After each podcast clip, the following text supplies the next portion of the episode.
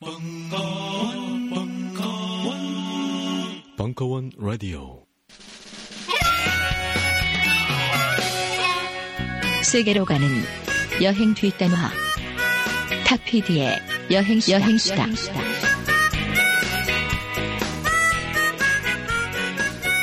네, 여러분 안녕하세요. 네, 반갑습니다. 네.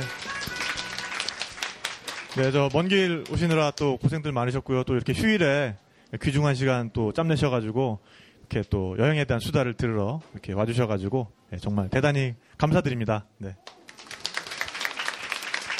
네, 그러면은 이제 앉아서 네, 시작을 해보도록 할게요. 자, 일단 앉아주시고요. 네.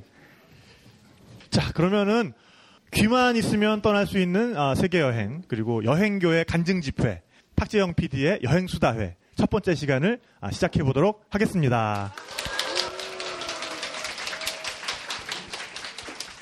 네, 그 첫 시간이라서 나름 그 게스트 초대도 제가 좀 신경을 좀 썼습니다. 예, 그래서 아시죠? 그 김홍희 작가님. 예. 오늘 반갑습니다. 예, 그 세계 테마 기행 어, 볼리비아 편, 또 짐바브웨 편, 그리고 인도네시아 편 출연하셨던 출연자시고요. 예, 나는 사진이다. 또 김홍희의 아, 방랑 그런 또 책으로 너무 유명하신 우리 김홍희 작가님이 이번 그 여행 수다회 첫 편을 위해서 오늘 아침에 부산에서 급거 상경하셔서 예, 이 자리를 예, 빛내주셨습니다. 아 근데 네. 아니 나는 사진이다 책 읽어 보셨습니까? 달랑한 사람. 야 해도 너무한다.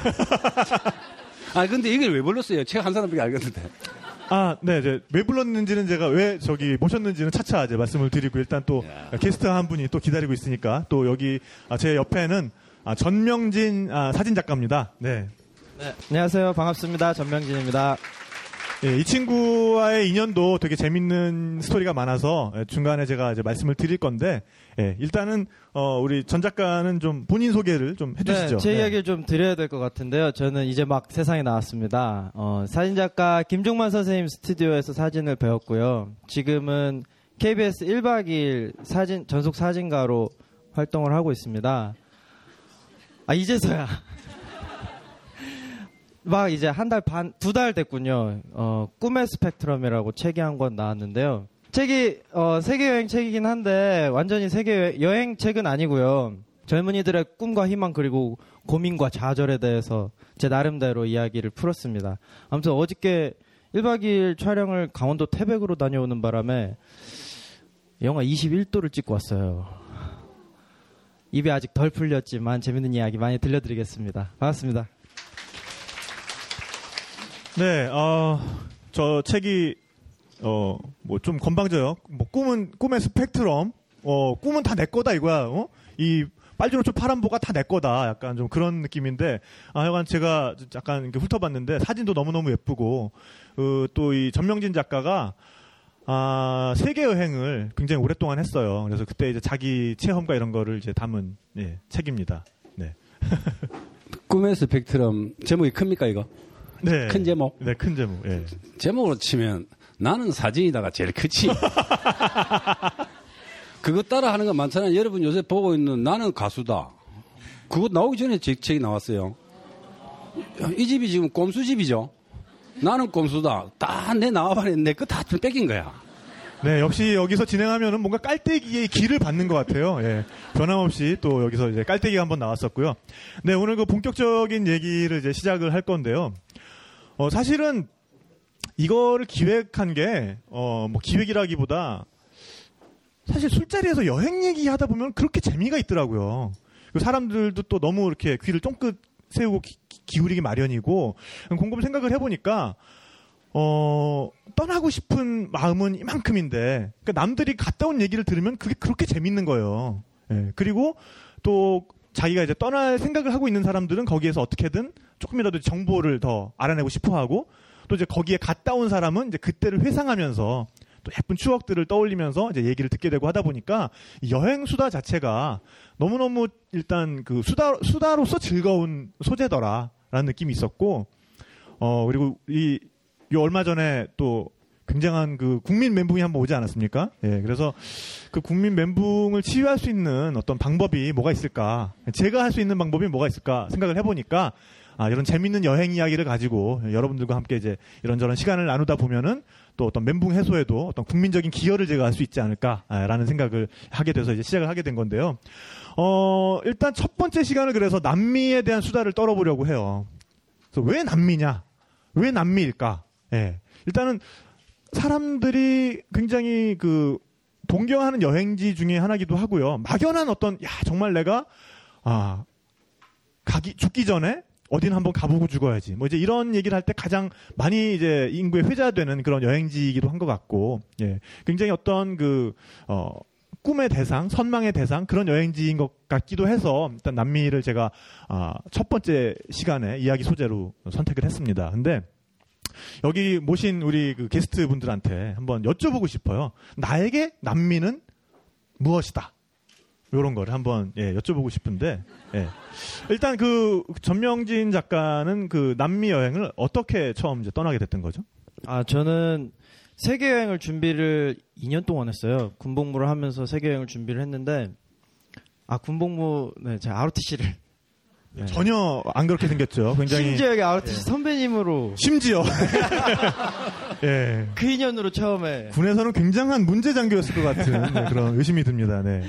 그래서 이제 준비를 오랫동안 하다가 어 한복이라는 좀 새로운 주제를 가지고 한복을 입고 세계 명소에서 사진을 찍어오자. 이렇게 긴 시간 동안 여행을 하는데 뭐 재밌는 게 없을까 고민을 하다가 시작을 했고요. 첫 번째 여행지가 브라질이었어요. 브라질 상파울루로 처음 시작을 해서 이제 남미를 3개월 여행을 하고 전 세계를 여행을 합니다. 그래서 방금 질문하셨을 때 딱 들어온 생각이 야 남미는 나에게 시작이자 끝이구나. 여행 물론 그 전에도 뭐 인도를 간다거나 뭐 유럽 여행을 다녀왔지만 남미를 시작으로 세계 일주를 시작을 했고 남쪽 끝에 뭐 우수아이아에 갑니다. 그러면 거기 써 있어요. 세상의 끝이라고. 그러니까 지, 지구 대륙 전체에서 가장 남쪽에 있는 곳이거든요. 그래서 거기에서도 느꼈듯이 아 여기가 핀델 문도 세상의 끝이라고 하는데 내가 여행을 다시 오면 정말 진짜 끝을 볼 수 있지 않을까 그런 생각을 많이 하게 됐고요. 아무튼 그렇게 해서 저는 세상에 아니 제게 있어서 남미는 시작이자 끝이라는 생각이 드네요. 김홍희 작가님께서는 남미에 대해서 나에게 남미는 무엇이다? 뭐 돈벌이 장소죠. 아 너무 너무 노골적이세요. 네. 저야 뭐 남미를 가게 되는 첫 번째 계기가 여기 계시는 저기 탁재영 PD가 남미 촬영인데 안 가셨 안 가실랍니까? 이래서 갔으니까. 여러분들 생각할 때 여행하는 건 지돈 내고 가는 게 여행이지. 돈은 뭐 탁재영 PD 쪽에서 내고 방송국에서 내고 그 따라가는 돈 벌러 가는 거죠. 대신에 가면은 재미있는 일들이 많이 생기죠. 그리고 지구 우리가 살고 있는 것하고 반대쪽이잖아요. 거기 가면 되게 신기한 것이 있을 거라고 하는 그런 기대감 때문에 가는데 여기 여행해 보면 가보면 여나 그나 똑같아요. 그걸 확인하려고 하는 게 좀 남미뿐만이 아니고 맞아요. 네. 그 지구 전체가 그런 것 같아요 저는. 그걸 처절하게 이제 느끼고 오는 거지.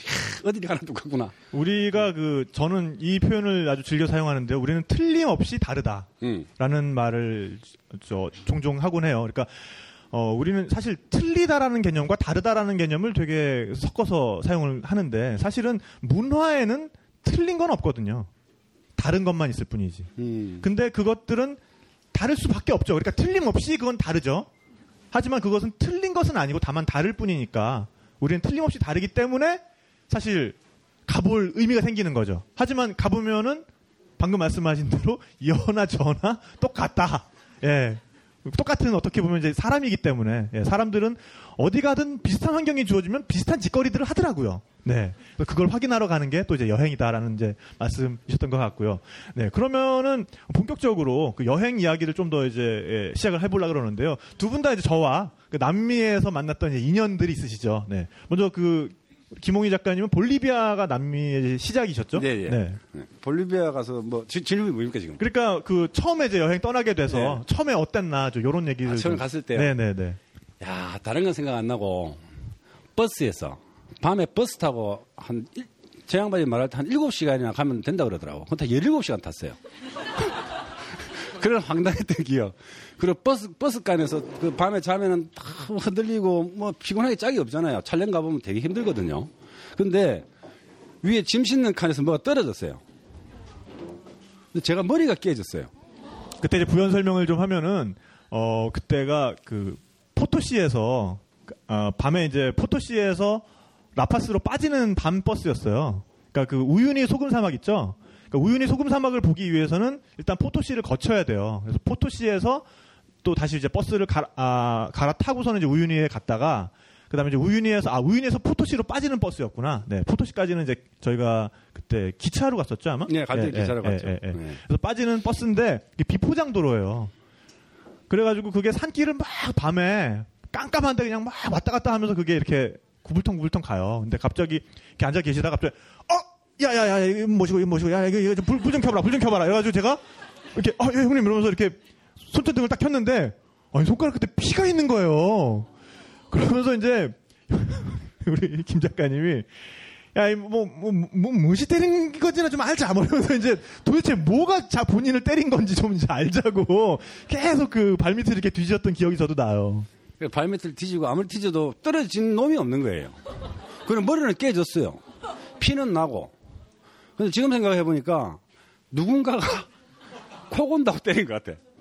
뒤에 그, 등치가 큰뭐 운동선수가 때리는데 주위에 많이 앉아 있었거든요. 누군지는 모르지만 한밤이니까 불 다 끄고 가니까. 근데 더, 그거는 그- 그렇다 치고, 그- 걔들은 뭐 잠을 못 잤으니까 그렇다 치고, 같이 갔던 탁시형 PD가 막 찾는 듯 하다가 지 자리 가서 또 코고 자는 거야. 지금 그게 갔던 이제 4년쯤 됐는데 아직도 그게 안 맺히네. 아, 생각 의외로 그 뒤끝이 있으신데요. 김 작가님. 내가 뒤끝 장렬입니다. 어, 그리고 또, 저, 전 작가도 저와 사실 처음 만난 게 볼리비아였죠. 그죠? 볼리비아하고 선배님하고 인연이 많네요. 네. 저는 이제 여행을 하던 무렵이었고요. 여행한 지 한 2개월. 이제 저희는 그때 우윤희 소금 사막에서 빠져 나올 무렵이었어요. 가는데 거기 그 녹색 호수였나요? 그쪽에서 어느 온천, 네, 온천이 있죠. 온천. 예, 아구아 깔리엔테가 있죠. 네. 어느 정말 거짓골을 면하지 못한 두 아저씨가 촬영을 하고 있는 거예요. 거기 관광 저요? 네. 아, 네, 네. 근데 왜 밖에 나가면 아무리 저분들이 뭐 얼마나 지내셨든 얼마나 탔든 딱 보면 아, 한국 사람 딱 알거든요. 일본에서 왔든 중국에서 왔는지 딱 보니까 한국 분들이더라고요. 그 저희는 뭐 어차피 그때가 여행한 지 꽤 지났을 때고 굳이 한국 사람에 대한 뭐 그런 게 없었거든요. 그래서 아 뭐 저기 촬영이 있나 보다. 그냥 저희는 이제 그 조그만 온천인데 사막 한가운데 온천이 있어요. 그러면 외국 아이들은 그 옆에 그냥 돌아가서 옷을 갈아입습니다. 어, 신, 좋은 구경 많이 하고 또 이분들은 보자기 한 개만 있으면 뭐 어디든 타, 탈의실이 되죠. 네. 네. 네.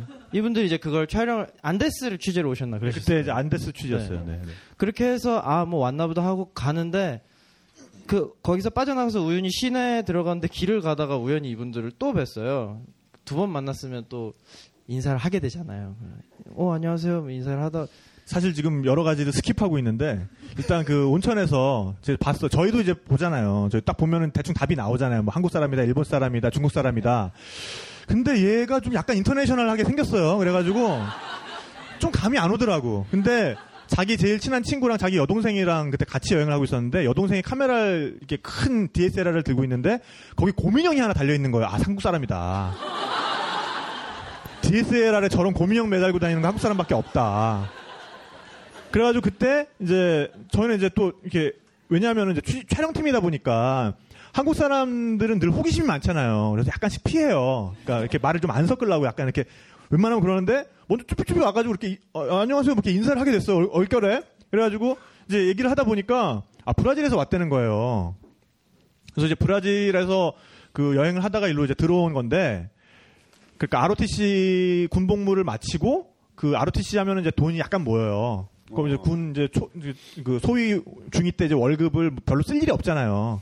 근데 그걸 차곡차곡 모이면 보통 차 한 대 살 정도는 되거든요. 근데 그거를 이제 여행을 여행 자금 삼아서 세계 일주에 나섰던 거예요 그때. 제대한 지 6일 만에 그냥 오, 대단하다. 예. 그래서 그때 이제 딱 마주쳤는데 그래서 이제 브라질에서 들어왔다니까 아 그러면은 저 그 세계 테마 기행 탁 PD의 브라질 편을 봤냐? 그러니까 안 봤대요. 어 그럼 됐다. 여기서 접자. 얘기를 접자. 저는 못 봤고 저는 그때 못 봤고 같이 간 친구가 아니 어떻게 브라질. 여행을 하면서 탁 PD의 세계 테마 기행 브라질 편 안 볼 수가 있어. 그래서 접자. 그러고서 이제 말았는데 우연히 그 마을에 내려와서 우연히 그 마을에 내려와서 그때 하필이면은 그 마을 전체가 정전이 된 거예요. 그러니까 정전이 아니었으면 또 못 만났을 수도 있어. 정전이니까 이 안이 어둡잖아요. 그 레스토랑 안이. 그러니까 전부 다 케- 테이블을 그 문 앞에다가 다 내놓고서는 거기 앉아 있었던 거예요. 사람들이. 지나가다 보니까 어? 그 저기 사막에서 좀 만났던 친구들 그래서 이렇게 아 그러면 뭐 두 번 만났으니까 인연인데 뭐 밥 한 끼 하자. 그러고서 이제 앉아가지고 얘기를 하다 보니까 아로티씨야. 아, 야 말로 올게. 야, 그리고 저, 저, 와인 한 병 더 가져오라, 내가 살게. 뭐 이제, 예, 한국에서 이제 선배 좋다는 게 이제 그런 거잖아요. 네. 그러다 보니까 알게 되고 또 한국에 와서도 이제 계속 이렇게 예, 인연이 예, 생겼던 것 같아요. 네. 네, 정말 신기한 인연입니다. 좋은 건 좋은 건지 나쁜 건지는 네, 아직은 잘 모르겠네요. 저도 그래요. 네. 네. 근데 사실 지금 그 우윤희에 대한 그 공통적인 얘기가 나오고 있는데 사실 그 우윤희 사막 그러면 우리가 남미에서도 꼭 놓치지 않고 봐야 될 그런 장소잖아요. 그 우윤희에 대한 그 기억 같은 거 좀 한 번씩 이렇게 또 못 가보신 분들 많고 어떤 거기에 대한 환상을 가지고 계신 분들이 많으니까 한번 말씀해 주시면 좋을 것 같아요. 일단 크기에 놀라죠. 이 넓이. 우윤희 크기가 대충 얼마쯤 될 거라고 생각하십니까? 대- 겐또 대충 얼마쯤 될 것 같아요? 아, 전문 용어 나왔습니다. 이제 전문 겐또는 어림 짐작이라는 이제 전문 용어죠. 네. 없어요. 전라남도 크기랍니다. 전라남도 크기. 그 허연 데가 아무것도 안 보이는 거예요. 그 눈밭 같은 게. 두께가 얼마나 될 것 같아요? 두께. 대충 한번 해보이소. 앞에 계신 분, 자자자. 네, 한국 사람한테 이런 거 시키는 건 실례죠. 네. 하지만, 하지만, 하지만, 네네. 아, 말씀 한번 해보세요, 네네. 1000m? 어디서 오셨어요? 대륙에서 오신 것 같은데요. 아니, 보통 보면 사람들이 한 5m, 10m 이래 말하거든. 1000m. 예, 기자입니까? 200m 된대요. 두께가, 소금 두께가 대단하지 않습니까? 거기 가서 이제 우리- 우리 탁정희 PD가 촬영해야 되니까 형님 그거 한번 드셔보이소. 왜냐하면 이제 방송은 시청자를 대리해서 나가는 거기 때문에 뻔한 거지만 만져보고 촉감 얘기하고 뭐 먹을 수 있는 것만 맛보고 저 맛을 얘기하고 이런 게 굉장히 중요해요. 이렇게 색깔 얘기하고 뭐 냄새도 맡아보고 그래서 제가 형님 그거 그거 조그만 거 하나만 예, 그거 드시고 제가 그거 찍을게요. 자 하이 큐 이제 했던 거죠 이제. 그래, 그, 한- 먹어봤는데 짜더라고. 근데, 아, 근데 더 중요한 거는 한국 가서 알게 됐는데, 그거 식용 아니거든요. 그거 식용으로 먹기 위해서는 거기에다 요드를 첨가해야 돼요. 안 그러면 뭔가 이제 저도 근데 그때 몰랐으니까 그래서 다 먹어요 가면. 그럼요. 다 네. 먹어요. 그래서 형님한테 저도 이제 기억이 나는데 좀, 좀 있어 보이소. 네. 지금 팬입니까, 두 분? 그, 그, 편 찍어 뭐 이야기하는 거. 와, 이거야. 저도 기억이 나는데 이제 형님한테 이제 자 형님 그거 자 드시고 자 하이 자 큐. 그다음에 형님이 이제 또 아, 네, 네, 하시잖아요. 그러면 이제 어때요? 이렇게 물어보면 짭지요. 소금이 짭지요. 다른 맛이 있을 리가 있습니까? 굉장히 이제 그 그런 표정으로 말씀하셨던 게 저도 기억이 나요. 네. 아, 다시 방송 보는 기분이네. 우리 전 작가는 우윤희에서 어땠어요? 네, 저희 같은 경우는 이제 우윤희 사막을 가는 길이 굉장히 힘들어요. 말씀하신 그 정도의 규모의 광대한 소금 사막이 해발 3,000m가 넘는 곳에 있다고 생각해 보세요. 음. 근데 또 가려면 또 4,800m의 산을 넘어야 돼요. 4,800m면 한라산 더하기 백두산입니다. 그래서 우윤희 사막에 바로 가기 직전에는 정말 척박한 산들이 계속 나오고 평원이 나와요. 그러면 이제 워낙 높은 지대에 있다 보니까 산소도 부족하고 뭐 두통이 오기도 하고 그곳에서 딱 5분만 뛰면 사람이 숨을 쉴 수가 없습니다. 그래갖고 저희가 머무는 조그만 호스텔에 동네 꼬마들이 놀러 온 거예요. 축구공을 하나 낡은 걸 들고 이렇게 와가지고 이제 저희는 이제 갓 제대한 이제 신선한 패를 들고 아이들이 군대 군데스리가에서 좀 이제 네. 실력을 연말했죠. 군데스리가 혹시 들어보셨는지 모르겠지만 독일의 분데스리가를 능가하는 한국군만의 군데스리가라고 있죠. 네, 네. 아무튼 그래서 애들이 학교 운동장이 정말 있더라고요. 조그만 학교가 있는데 거기서 동네 애들이랑 축구를 했는데 5분 만에 얘들아 잠깐만 오지 마. 동네 애들 요만한 애들인데 아, 잘하더라고요. 아무튼 그 그날 저녁에 제 동생이 쇼크가 옵니다. 어. 네. 그게 지대가 너무 높고 그러니까 고산병이라고 하죠. 천천히 올라가긴 했는데도 그게 오더라고요. 그래서 그 고난을 무릅쓰고 다음날 아침에 보았던 그 지평선 360도 파노라마로 펼쳐지는 지평선에서 해가 뜨는데 우리 그림자가 세상에 그렇게 길 수가 없네요. 그렇잖아요. 이게 전부 다 평평하니까 저한테는 그게 굉장히 충격적이었고요. 축구 얘기 좀 먼저 다 합시다. 축구 얘기 네. 자- 잠깐만 있어봐. 저 양반이 저 탁PD가 공항 옆에 그 공항 옆이죠. 네, 그 라파스 공항 옆에 예. 라파스 공항 옆에 그, 그 동네 젊은이들이 축구하고 있는 거예요. 그 저보고 형님 들어가서 쪼냐만 뛰소. 거기가 해발 4,000m입니다. 그 카메라 카메라 갖고 조금만 찍으면 되니까 한 2, 3분만 뛰시면 됩니다. 제가 얼마나 또 착한 출연자입니까? 시키는 건 다 한다. 그래서 한 3분 뛸 때만 아, 이 허파가 뒤집어질 것 같은 거야. 심장이 터지고. 그래서 그만하려고 하니까 이 양반이 카메라를 든 채로 옆에서 같이 뛰는 거야. 조금만 더 하세요. 결국 한 10분 넘게 뛰었어요. 죽는 줄 알았네. 그래도 사고 나면 못 자는지. 내 그때 나이가 50 넘었었거든. 네, 뭐 저는 물어보지 않았어요. 네, 여쭤보지 않았습니다. 네. 심장 마비다 발이.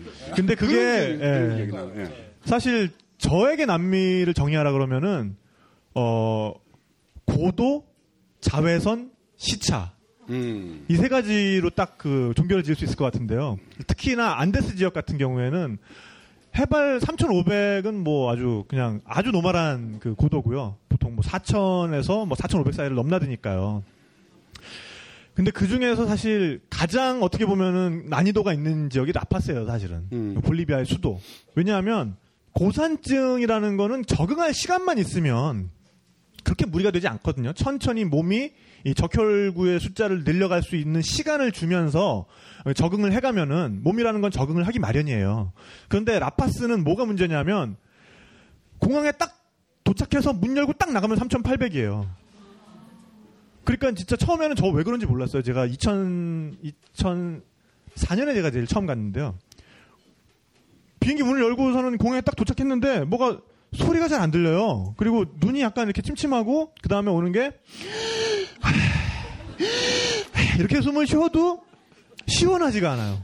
숨이 시원하지가 않아. 그러니까 그게 라파스 같은 경우에는 또 재밌는 게 고도에 따라서 정확하게 빈부격차가 이루어져요. 그러니까 공항이 있는 지역이 3,800이고 거기보다 약간만 위로 가면은 4,000m쯤에 이렇게 빈민가가 하나 있어요. 알토라는 빈민가. 서민들 사는 지역이 있고 거기서 3,700으로 내려오면 거기가 시내예요, 시내. 그 다음에 3,600으로 내려오면 소나수르라고 해서 거기가 청담동 같은 데입니다. 이제 부촌. 정확하게 이 고도에 따라서 분포가 되는데 정말 3,800이 있다가 한 200m만 내려서 사람이 살 것 같아요. 그 공기의 밀도가 달라지는 게 느껴져요. 근데 저는 그때 이제 김홍희 작가님 모시고 갔을 때는 라파스가 두 번째였거든요.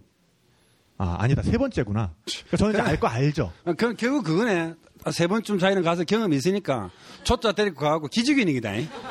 그게 아니라 아, 여기서 한번 뛰시면 생생한 표정이 나오겠는걸?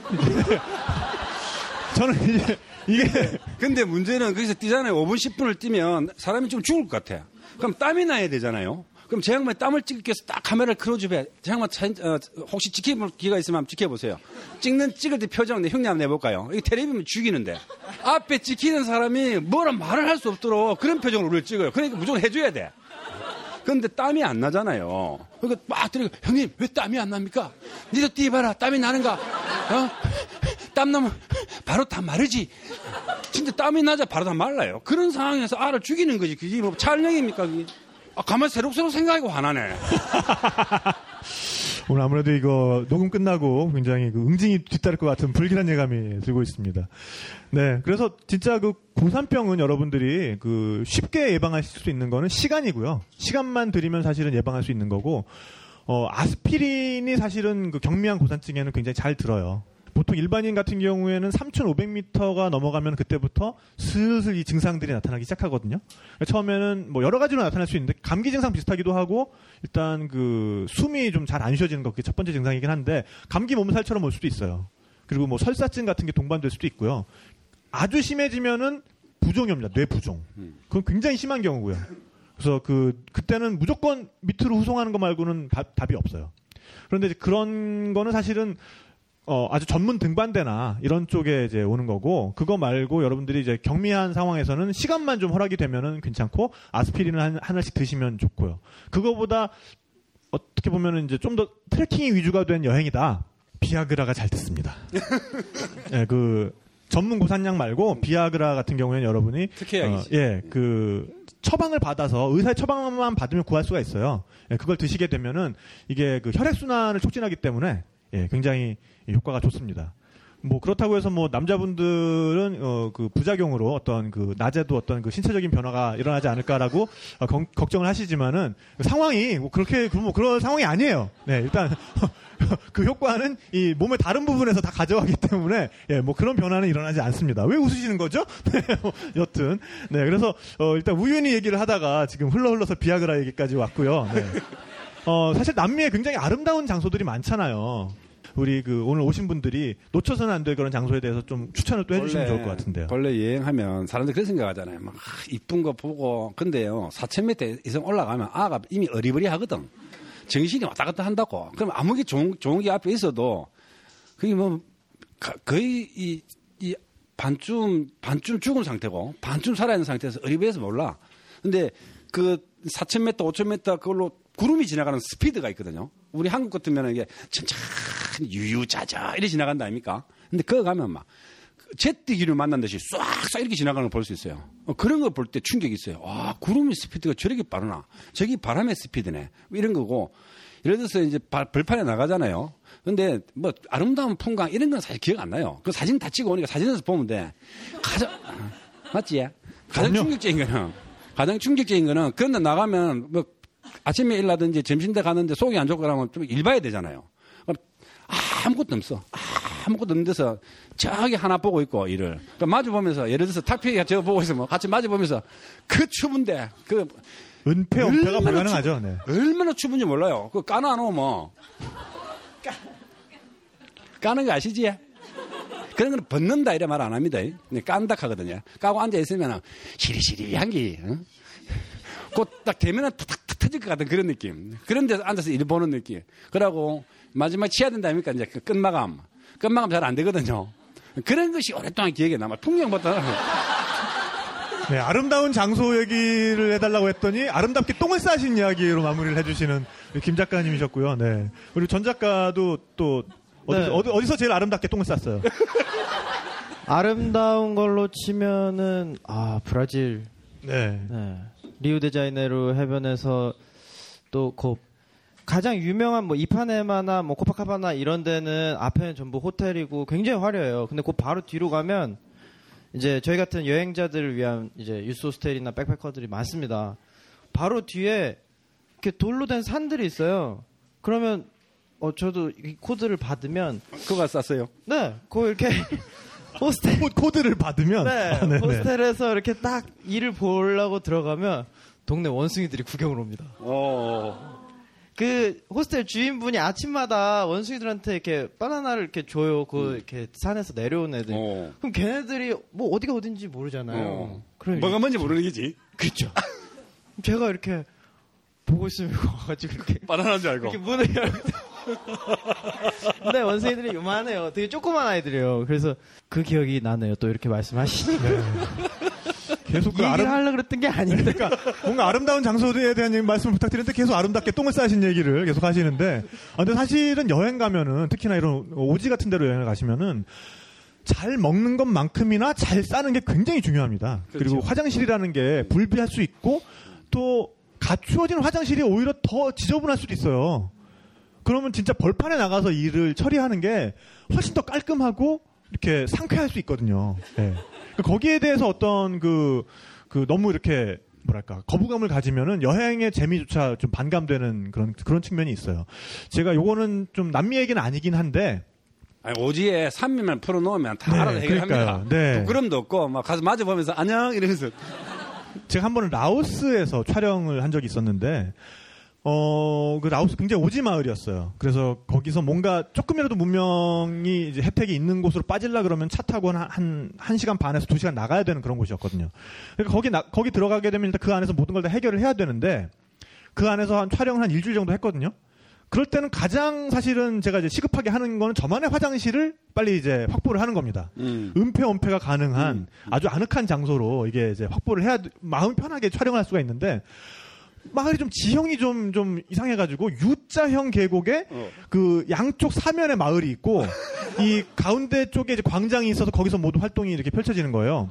그러니까 어디로 가든 이 은폐 은폐가 불가능한 거예요. 그래서 저만의 장소를 찾는다고 찾은 게 희한하게 그 이제 광장 쪽에 이렇게 야트막한 덤불로 덮여가지고 희한하게 은폐 은폐가 되는 곳이 있었어요. 그래서 거기에 정해놓고 제가 한 나흘 정도 거기서 이제 정해놓고 이제 일을 봤거든요. 너무너무 좋았어요. 음. 너무너무 아늑했고. 그런데 한 가지 이상한 거는 갈 때마다 제 흔적이 없는 거예요. 오호호호. 이 귀신이 고칼 노릇이다.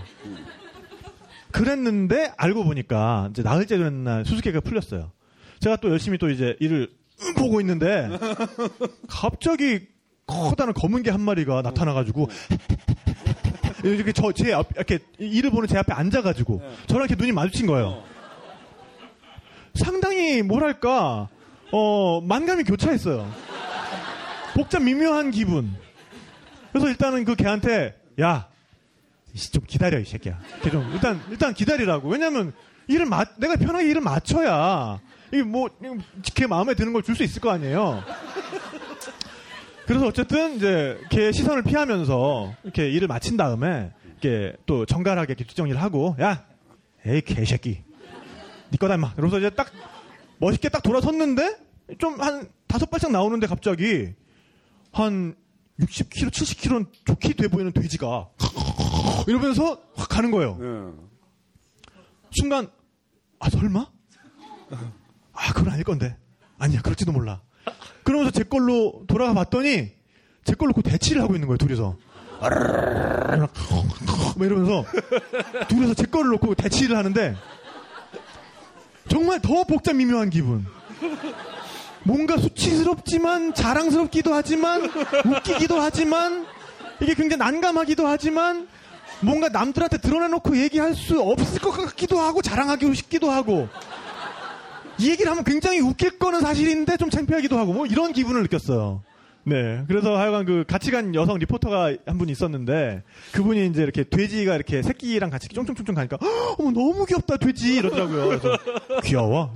어 그럼요. 어, 너무 귀여워요. 제 돼지들 보세요. 귀여워? 어 그럼요. 내 똥을 먹는데. 아, 그래서 그 돼지에 대한 환상을 제가 이렇게 되게 참혹하게 짓밟았던 적이 있었고요. 근데 이 얘기를 더 이상 하면 안 될 것 같고 네, 빨리 이제 그 얘기를 다시 이제 그 원점으로 다시 돌려야 될 것 같고요. 네, 그래서 아 정말 그래서 그 아 우윤희 말고 좀 아름다운 장소들에 대해서 좀 아, 말씀을 좀 해주세요. 네, 네. 이파네마 해변도 아름다운데요. 브라질에서 브라질이 다른 남미 국가들이랑 확실히 풍광이 좀 달라요. 왜냐면 쓰는 언어도 다르긴 하고 건너온 그 이민자들이 포르투갈뿐만 아니라 아프리카 쪽에서 워낙 많이 와가지고 그런 문화 자체도 굉장히 다릅니다. 근데 그 두 개를 굉장히 잘 조합을 해놓은 도시가 브라질의 살바도르.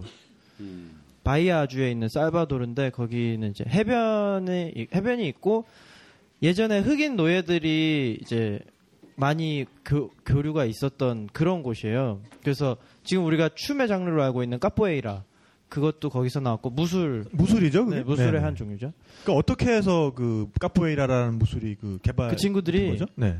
원래 우리가 몰래 숨어서 독립운동을 하듯이 그 흑인들도 자기들의 자주권을 찾기 위해서는 우리가 힘이 필요하다. 그래서 수수밭 노동자들이에요, 대부분이. 그러면 수수밭이, 사탕수수가 키가 좀 있으니까, 근데 너무 또 크진 않거든요. 숨어서 자기들끼리 무예를 주고받던 것이 손으로 땅을 짚고 발을 이용해서 상대방을 공격하는.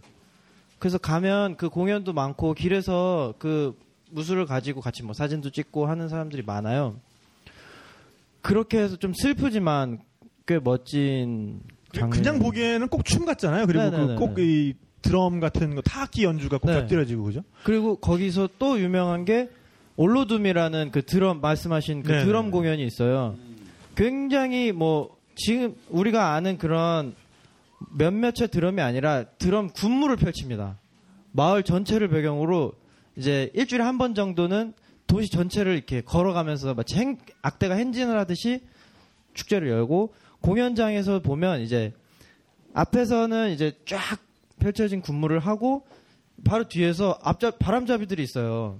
그러면 그 친구들이 뭐 우리 꼭지점 댄스나 그런 댄스 하듯이 앞에서 춤을 추면 이 여기 계신 분들이 모두 마치 무슨 환각에 빠진 것처럼 춤을 추게 되는 땀이 흠뻑 젖어서 밤새 다음날 아침 5시까지 춤을 추고 있다라는 그 사실 그 아프리카 사람들이 그런 면에서 너무너무 그 신의 축복을 많이 받은 것 같아요. 그러니까 신체적 조건이나 네. 어떤 그 리듬감이나 이런 것들은 정말 어떻게 보면은 그 사실 브라질이 그런 것들이 유명할 수밖에 없는 이유가 유럽 문화와 아프리카 문화가 가장 직접적으로 만나서 어떤 그 화학 작용을 일으키는 곳이고 네. 그렇다 보니까는 그 무수히 많은 리듬들 어떤 음악들 그런 것들이 다 브라질에서 또 많이 나왔잖아요. 그죠? 네. 그 삼바와 어떤 그 보사노바와 뭐 이런 것들이 그죠?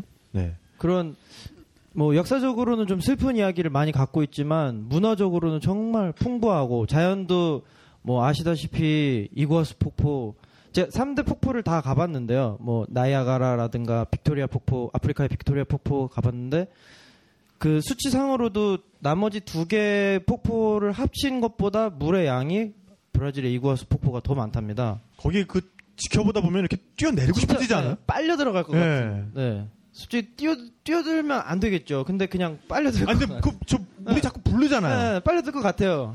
그, 사- 그, 이제, 이구아수 폭포는, 어, 거기가 삼국의 국경지대예요 그러니까 브라질과 아르헨티나와 그리고 파라과이. 근데 파라과이 쪽에서는 사실 폭포는 그렇게 많이 보이진 않고요. 그 보시는 코스가 맨 처음에 브라질 쪽에서는 전경이 다 보입니다. 브라질 쪽 전망대에서. 그래서 브라질 쪽에서 먼저 전경을 보신 다음에 그 다음에 국경을 건너가요. 아르헨티나 쪽으로. 그럼 아르헨티나 쪽에서 아주 조그맣게 예쁘게 생긴 그 열차가 있어요. 그걸 타시면은 그 가르간타 델 디아블로라고 하는 그, 그 폭포까지 모셔다 주거든요. 그게 악마의 목구멍. 악마의 목구멍이라는 뜻이에요. 거기 가서 보면은 진짜로 그 악마가 이렇게 물을 빨아들이고 있는 것 같은 그런 느낌이 들어요. 근데 그, 그게, 그런 신드롬이 뭐가 있다고 하던데, 하여간 그, 그런 대규모의 물을 앞에 서면은 사람이, 어, 이렇게 되는 게 있어요. 예. 그래서 저는 그때는 그 카메라로 제가 그걸 찍을 때였는데, 다행히 제가 카메라를 통해서 봐서 좀 덜 했는데, 그 그냥 이렇게 보고 있으면 진짜 이렇게, 이렇게 몰리면서, 어, 이렇게 될 것 같더라고요, 진짜로. 네. 그리고 나서, 그걸 보고 나시면은, 그 버스 타고 파라과이 쪽으로 건너가시면 거기 어, 시우다 델 에스테라고 아주 쇼핑하기 좋은 곳이 있습니다. 남미 전역에서 가장 쇼핑하기 좋은 곳이에요. 네. 한국 분들도 많이 계시고요. 네, 그래서 거기에서 그렇게 쇼핑을 즐기고 예, 돌아오시는 게 이제 하나의 코스죠. 네.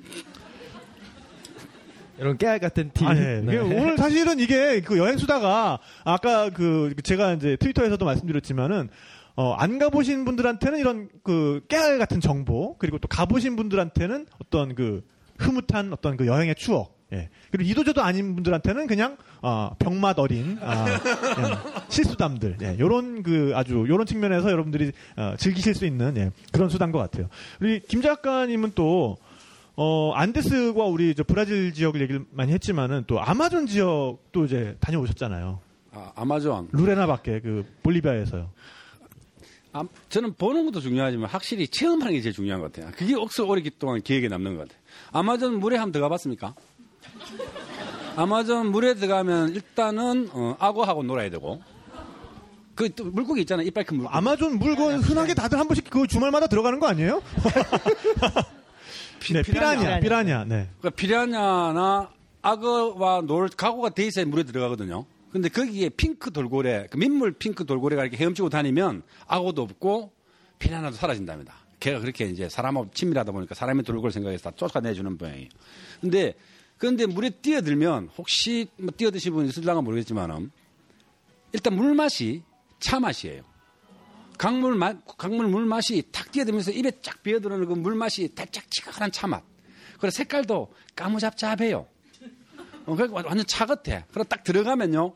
물이 찹지가 않아. 미지근해서, 어, 미, 뭐라 하나? 원탕 말고, 원탕 말고 있다 아닙니까, 그거? 네, 그거 뭐 있죠. 네. 예. 표준 말과 경상도 말의 차이가 이거라. 하여튼 거기 들어가서 헤엄치고 다니면서 입은 맛보지요. 몸은 미지근적절해 따뜻해지지요. 하여튼 그런 기분. 그때 느꼈던 것들이 아주 오랫동안 기억에 남고 야 똑같은 강이라도 우리 나는 부산에 사니까 그 낙동강 같은 데 들어가면 지금 지금 들어가면 뭐 사람판 얼거든요. 어? 그런 거하고 다른 느낌. 그런 것들이 오랫동안 기억에 남고 아, 그런 경험이 참 중요하구나. 그 온, 온도가 그러니까는 그 풀장에서 이렇게 남들 모르게 실내했을 때 살짝 그 정도 온도. 굉장히 뭐랄까 이렇게 몸이 이렇게 싹 풀리면서 이렇게 실내 풀장보다 네. 조금 더 따뜻해요. 네 그러니까요. 따뜻하고 그러고 저, 거기서 우리 촬영하고 있었는데 이, 이 양반이 좀 뛰더라 그래서 저는 뭐 출연자니까 뛰더라 하면 뛰더라야 되잖아요. 그래서 헤엄도 잘못 치고 근데 맺히신 게 많으시네요. 네. 예. 아, 나 뒤끝 장렬이라니까. 오늘 왜 불렀는지 다 모를 거야. 근데 그 뛰내렸잖아요. 근데 제 양반도 이제 카메라를 들고 저를 찍어야 되잖아요. 물속에 들어가서. 현장감 있게 찍어야 되는데 그게 이제 물이 큰 물이 쭉 흐르다가 좁은 곳으로 물이 흐르게 되면은 갑자기 속도가 물이 속도가 붙지 않습니까? 근데 제 양반 뛰내리는 자가 좁은 곳에 뛰내렸어. 우리, 우리 헤엄치고 막 이런데 좀 있으니까 저 사람이 막 손을 흔드는 거야. 뭐 가물가물 소리가 들려. 소리가 들리는데 영어인지 한국말인지 뭐 잘 모르겠어. Help me 아니면 뭐 살려줘. 아, 나 떠내려 가고 있다고 뭐 이런 장면들. 근데 물속에서 아니 오, 처음에는 마주 손을 막 이렇게 흔들더라고.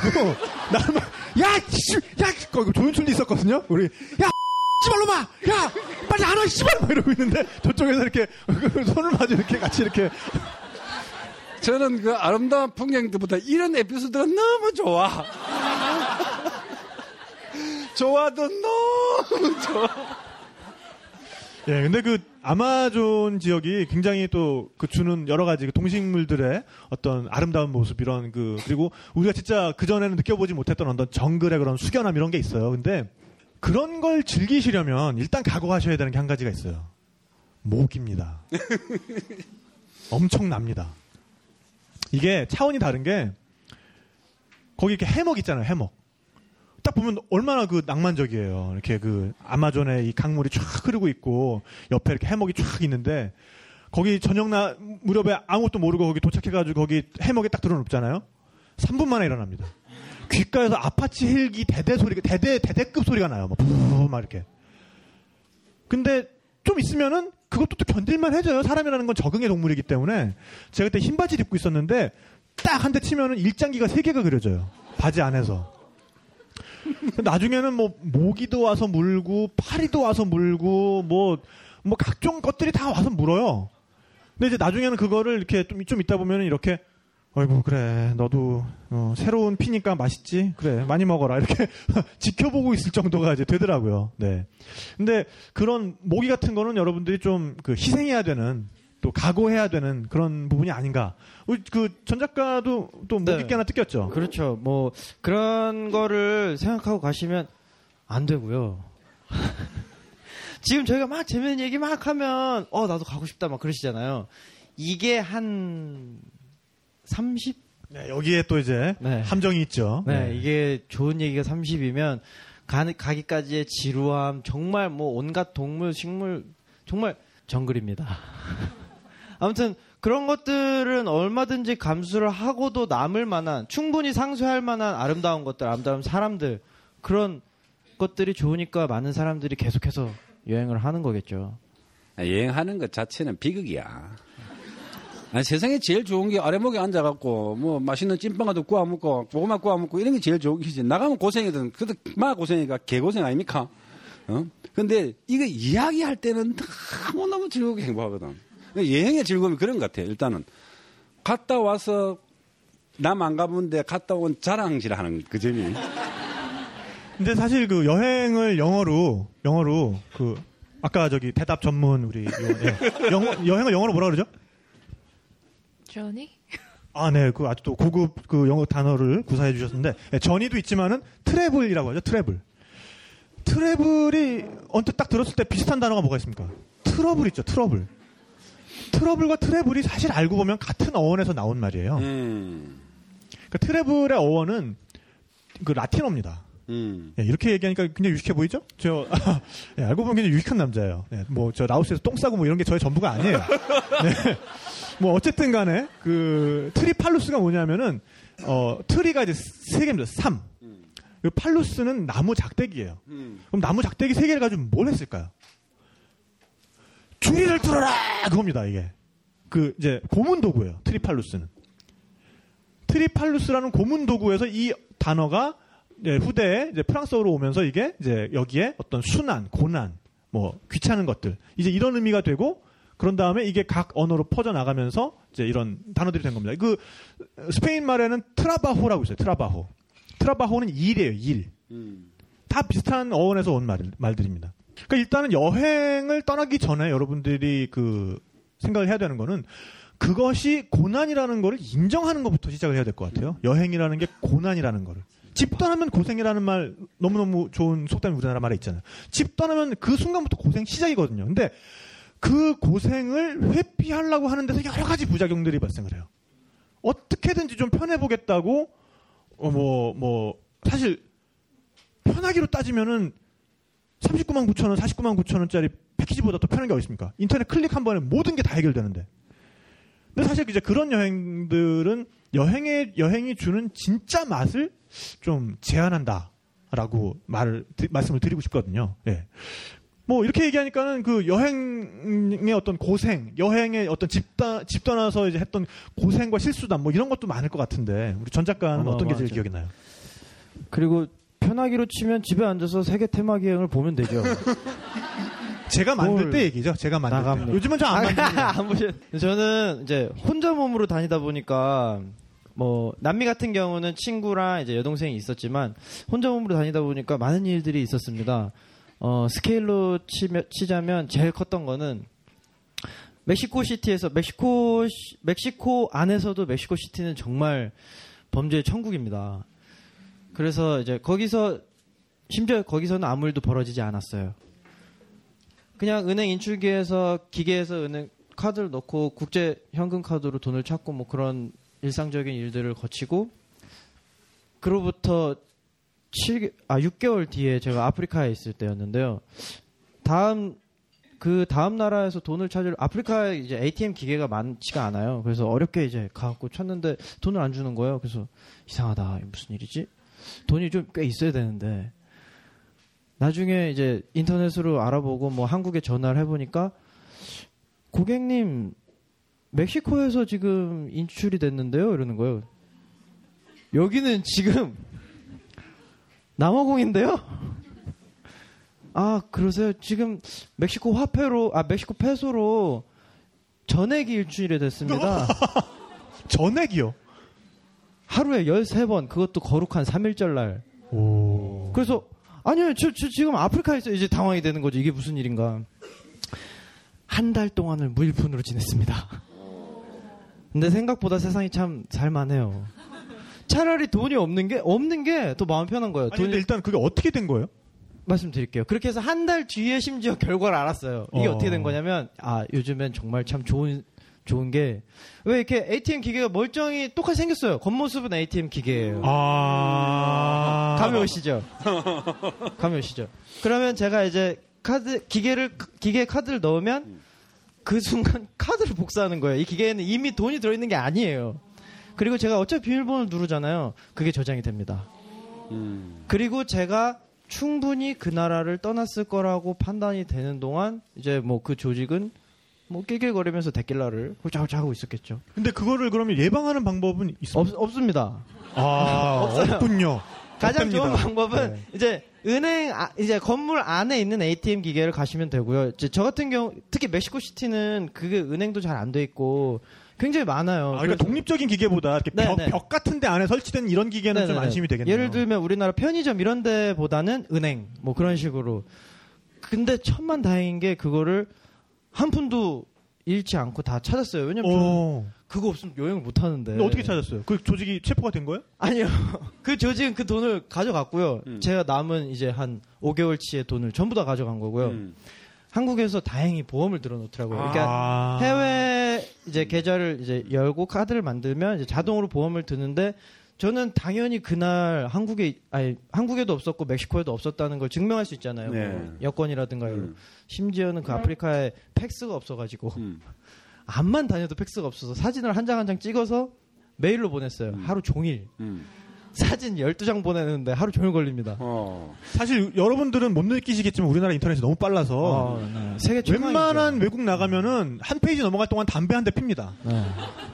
근데 지금 사진을 지금 고해상도로 또 보냈을 테니까 네, 그렇죠. 뭐 미루어 짐작하고도 남음이 있네요. 근데 네. 한달 동안 돈 없이 살아보니까 어때요? 어, 그니까요. 많은 깨달음을 얻었습니다.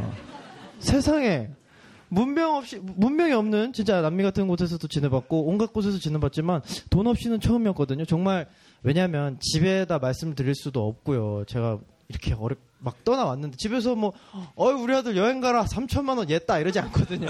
사실 이제 어머니가 거기 있었으면 네. 아이고 이놈아 아이고 이놈아 등짝을 막 이렇게 치셨겠죠 어머님이. 두드려 맞고 당장 집에 가 이러. 근데 어느 정도 해보고 싶은 마음도 좀 있었어요. 근데 현지에 저는 그 전부터 이제 현지인들 집에서 계속 잠을 잤기 때문에 그걸로 해결하고 먹고 먹고 자는 것도 이상하게 좋은 분들을 많이 만났어요. 그리고 마음이 정말 편한 게 돈이 좀 적을 때는 아 이거 사람이 되게 쪼잔해져요. 아 이거 나 이거 안 쓰고 싶은데 술도 더치페이 했으면 좋겠고 없으니까 아 나 없어. 대범해지는군요. 네. 알아? 나 없어. 같이 술 한잔 할래? 그러면 뭐 이 사람이 알아서 판단하는 거잖아요. 근데 정말 많은 것들을 배우게 됩니다. 김홍희 작가님께서는 아까 그 뭐 뭐 위에서 뭐 코 건다고 누가 뒤통수도 때리고 뭐 또 여러 가지 또 제가 저기 4,000m에서 축구도 시키고 뭐 그거 말고도 또 또 고생스러 우셨던 또 경험담이 또 있으실 같아요. 여행을 잘하는 비법 마- 많은 사람이 물어보거든요. 그렇게 저는 뭐 20대부터 떠돌았으니까 꽤 오래 떠돌았잖아요. 그러니까 야 여행을 하는 비법이 뭐고 뭐 이렇게 물어보면 첫째 주는 대로 먹어라. 왜냐하면 뭐 고추장 싸가는 사람이 이제 고추장, 간장 이런 거 막 싸가 김치 싸가는 사람 여행 가지 마세요. 막 그냥 한국 계시 있어. 그다음에 자는 거. 사실은 이, 이, 이 양말 말했다시피 자는 거 정말 행편없는데 잘 경우 많거든요. 아까 화장실 그 호텔 특급 호텔 예를 들어서 인도 같은 데 가면 특급 호텔이에요. 잘못 들어가면요 밖보다 더 더러워요. 차라리 그 나가 나가고 싶지. 그런데 하여튼 잠자리 그 어떤 자세로도 잘 수 있어야 된다. 완전 요가 수준이야. 요가 수준으로도 잘 수 있어야 되고 주는 대로 먹고. 그게 이제 여행을 해야 좀 단일이 좀 되면요. 어지간한 일이나도 웃어요. 싱긋이. 그리고 위험한 경우를 한 번씩 당하잖아요. 아까 여기는 뭐 폭력적인 그런 문제가 아니지만 저는 이제 이 남미 이야기 안 해도 되죠. 네네네. 예, 저 밑에 스리랑카에 갔는데 아침에 스리랑카 그 수도가 콜롬보인가 그러고 해변가에서 저 혼자 촬영을 하고 있어요. 찰- 사진 촬영하고 있는데 우리나라 같으면 중고등학생, 고등학생 한 너댓이 하고 중학생 한 열대이 하고 이렇게 한, 한 열, 너댓 명이 술 따라오더니 저를 싹 감쌌어요. 그게 가장 위험한 경우거든. 그럼 카메라 뺏기고 애들한테 만만, 만만하잖아. 이놈 자식들 아버지 같은 사람한테 이래 말도 안 통하고 그거 큰일 나는 그 진짜 어디- 어디서 이야기도 못 하잖아요. 와, 아들 같은 나왔는데 카메라 뺏겠다 이런 말도. 어? 그럴 때 아예 그냥 이렇게 그 뭐라 그럴까 가들이 볼 때는 아 자식 조금 돌았다 싶을 정도로 그냥 뭐 그- 애들 오면은 카메라 놓고 그냥 애들 그냥 보고서 웃는 거예요, 신거.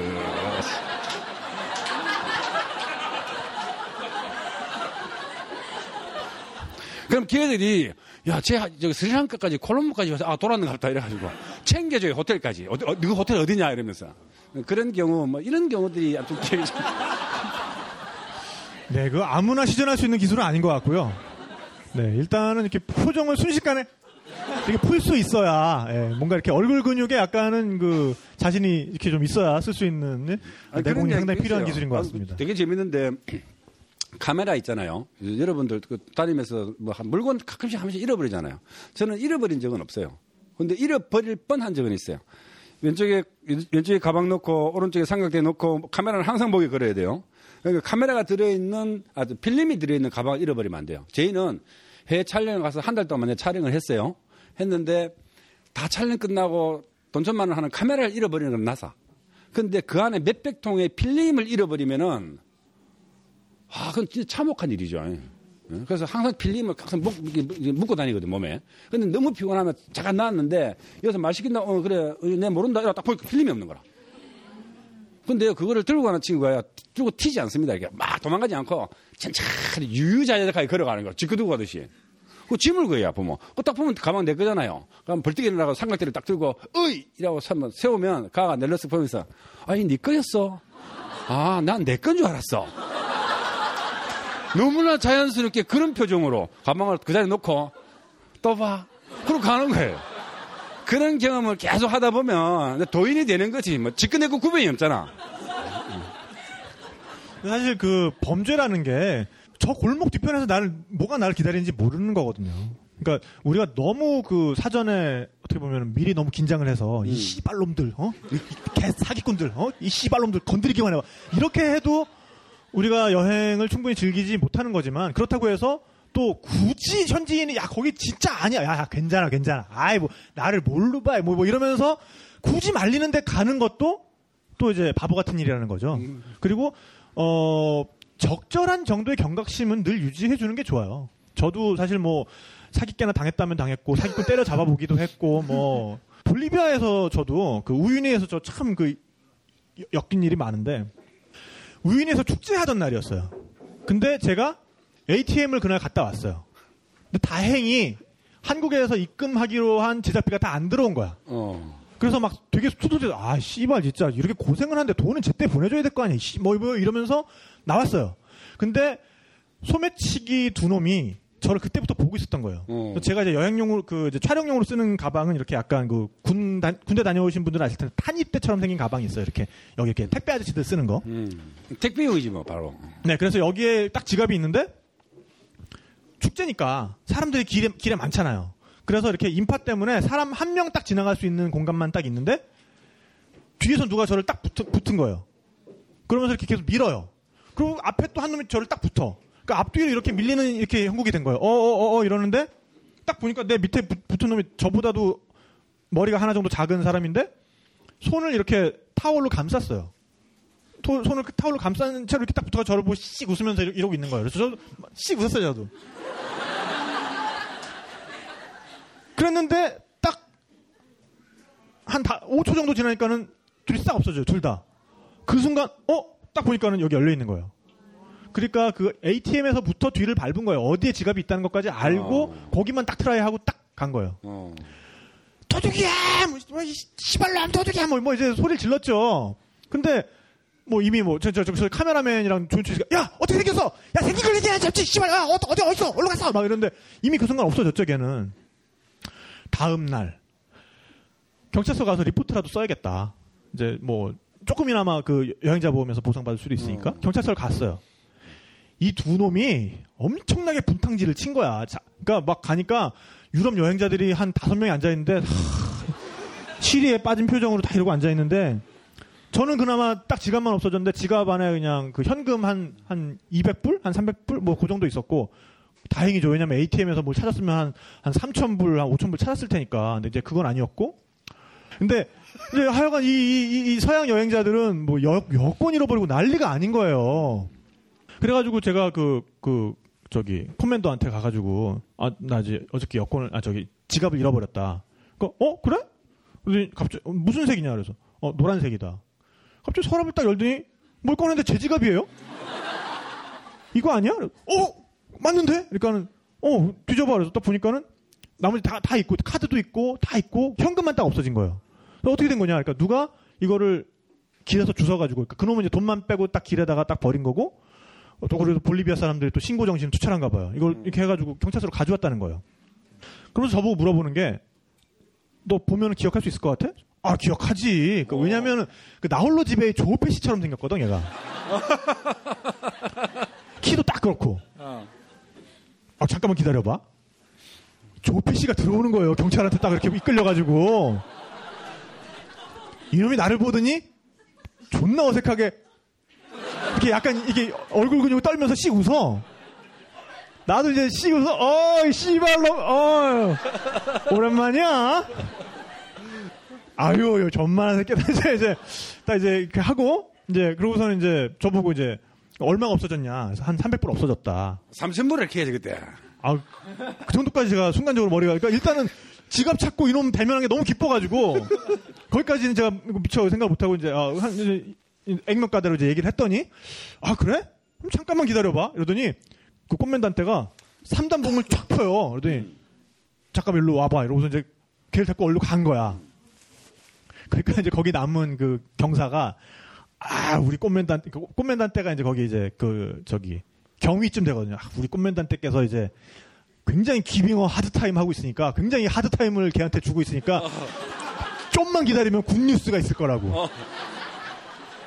그래서 좀 기다렸어요. 꽃맨단 때가 아, 땀을 닦으면서 이렇게 와. 어, 야, 안 부는데? 안 불어? 지가 안 했대? 이러는 거예요. 어. 삼단봉을 가지고 뭘 했는지 나는 모르고. 아, 그래가지고 이제 물어보니까, 그러면 이제 내가 그 돈을 돌려받으려면 어떻게 해야 되냐. 그러면은, 어, 뽀또씨까지 가서 정식 재판을 청구해. 일단 뽀또씨까지 가는데 하루가 걸리고, 그 다음에 재판을 청구하면 어떻게 되는데, 응, 일주일 걸리고, 그러면 이제 판사가 뭐 된다 안 된다 얘기를 해줄 거야. 딱 됐고, 그냥 기빙어 하드타임 좀 더 주고, 그리고 그냥 꼭 전해줘. to the hell이라고. 네, 그건 이제 그렇게 이제 종결을 지었었거든요. 네, 근데 사실 이제 이런 어떤 범죄가 사실 당하고 나면은 아 범죄가 이렇게 나한테 가까이 있었나 이런 생각이 들어요. 그런데 또 그렇다고 해서 모든 사람을 잠재적 범죄자 취급하는 거는 정말 바보 같은 짓이죠. 그렇지. 그러니까 그 제가 또 이건 늘 얘기하는 건데 어, 좋은 사람도 어디에나 있지만 나쁜 사람도 어디에나 있다. 예. 그 한국의 사기꾼 밀도가 그 볼리비아의 사기꾼 밀도에 비해서 결코 떨어지거나 하지 않는다. 예. 그러니까 그거는 뭐 어디 가든 마찬가지라는 생각을 가지시고 범죄에 대해서는 이렇게 좀 예, 경각심을 가져주셔야 될 것 같고요. 어 이제 슬슬 그그 우리가 장소에 대한 이야기를 많이 했는데 사실 여행이라는 거는 뭐 장소도 장소지만 우리가 그 만난 사람들에 대한 얘기 또 이제 빼놓을 수가 없잖아요. 남미를 여행하면서 이제 많은 분들, 많은 현지인들과 또 여행자들 만나셨을 텐데 기억에 남는 분들이 어떤 분들이 있는지 한번 얘기 나눠보는 것도 좋을 것 같아요. 저는 일단 볼리비아에서 우리를 가이드 해줬던 볼리비아의 아주 좋은 대학을 나오고 대단히 눈빛이 단호하고 한 그 아가씨가 기억에 남네. 이름이 생각 안 나. 이름 뭐지 그? 어, 레베카. 그러니까 내보다 더 안 해. 아니 마음은 내가 했는데 기억은 저서 하고 있네. 그 아가씨가 요새 잘 살고 있는지 아, 아줌마였나? 아가씨였죠. 네, 아가씨였죠. 믿습니다. 네. 맞지? 네네. 네. 그 동생도 있었다니. 네네네. 그 나는 언니한테 마음이 있었는데 그 동생이 내한테 요새 막 페이스북 하면서 오빠 잘 있어 이러면서 아, 그런 기억들이 참 현지인입니다. 현지인. 현지인 네. 현지인 네. 그리고요 어 일단 덩치가 커요 어, 이, 이 몸의 크기가 이게, 이게 두께가 우리하고 달라요 내 한 두 배쯤 돼요 아, 그런데도 한 4,000m 이런 데서 보니까 모든 꽃이 아름다워 보이고 그래서 우리가 뭐 잘못하면은 그 친구들이 이제 그걸 문화도 다르고 하니까 잘 모르잖아요. 그런 것들을 잘 안내해주고 또 이렇게 해줬던 그런 것들이 참 기억에 남네. 그리고 가장 기억에 남는 거는 그 알토 그, 그 빈민가 갔을 때 네, 봤던 네. 그저 산토스 네, 그때 꼬마 아이가 꼬마 아이. 아픈 아이가 있었는데. 네. 네. 가는 잘 있는가 그런 생각이 참 네. 이제 방송에 이- 나왔던 에피소드인데요. 사실은 그 한 가지 또 덧붙여 말씀드리자면은 그 안데스 지역에 사는 분들이 가슴 두께가 굉장히 다릅니다, 우리와. 그, 그 이유는 폐 자체가 좀 커요. 음. 그렇기 때문에 체형 자체가 약간은 그, 그, 뭐 절구통 같다고 할까? 좀 이제 그런 정도로 이렇게 이 안에 그 용적이 큽니다.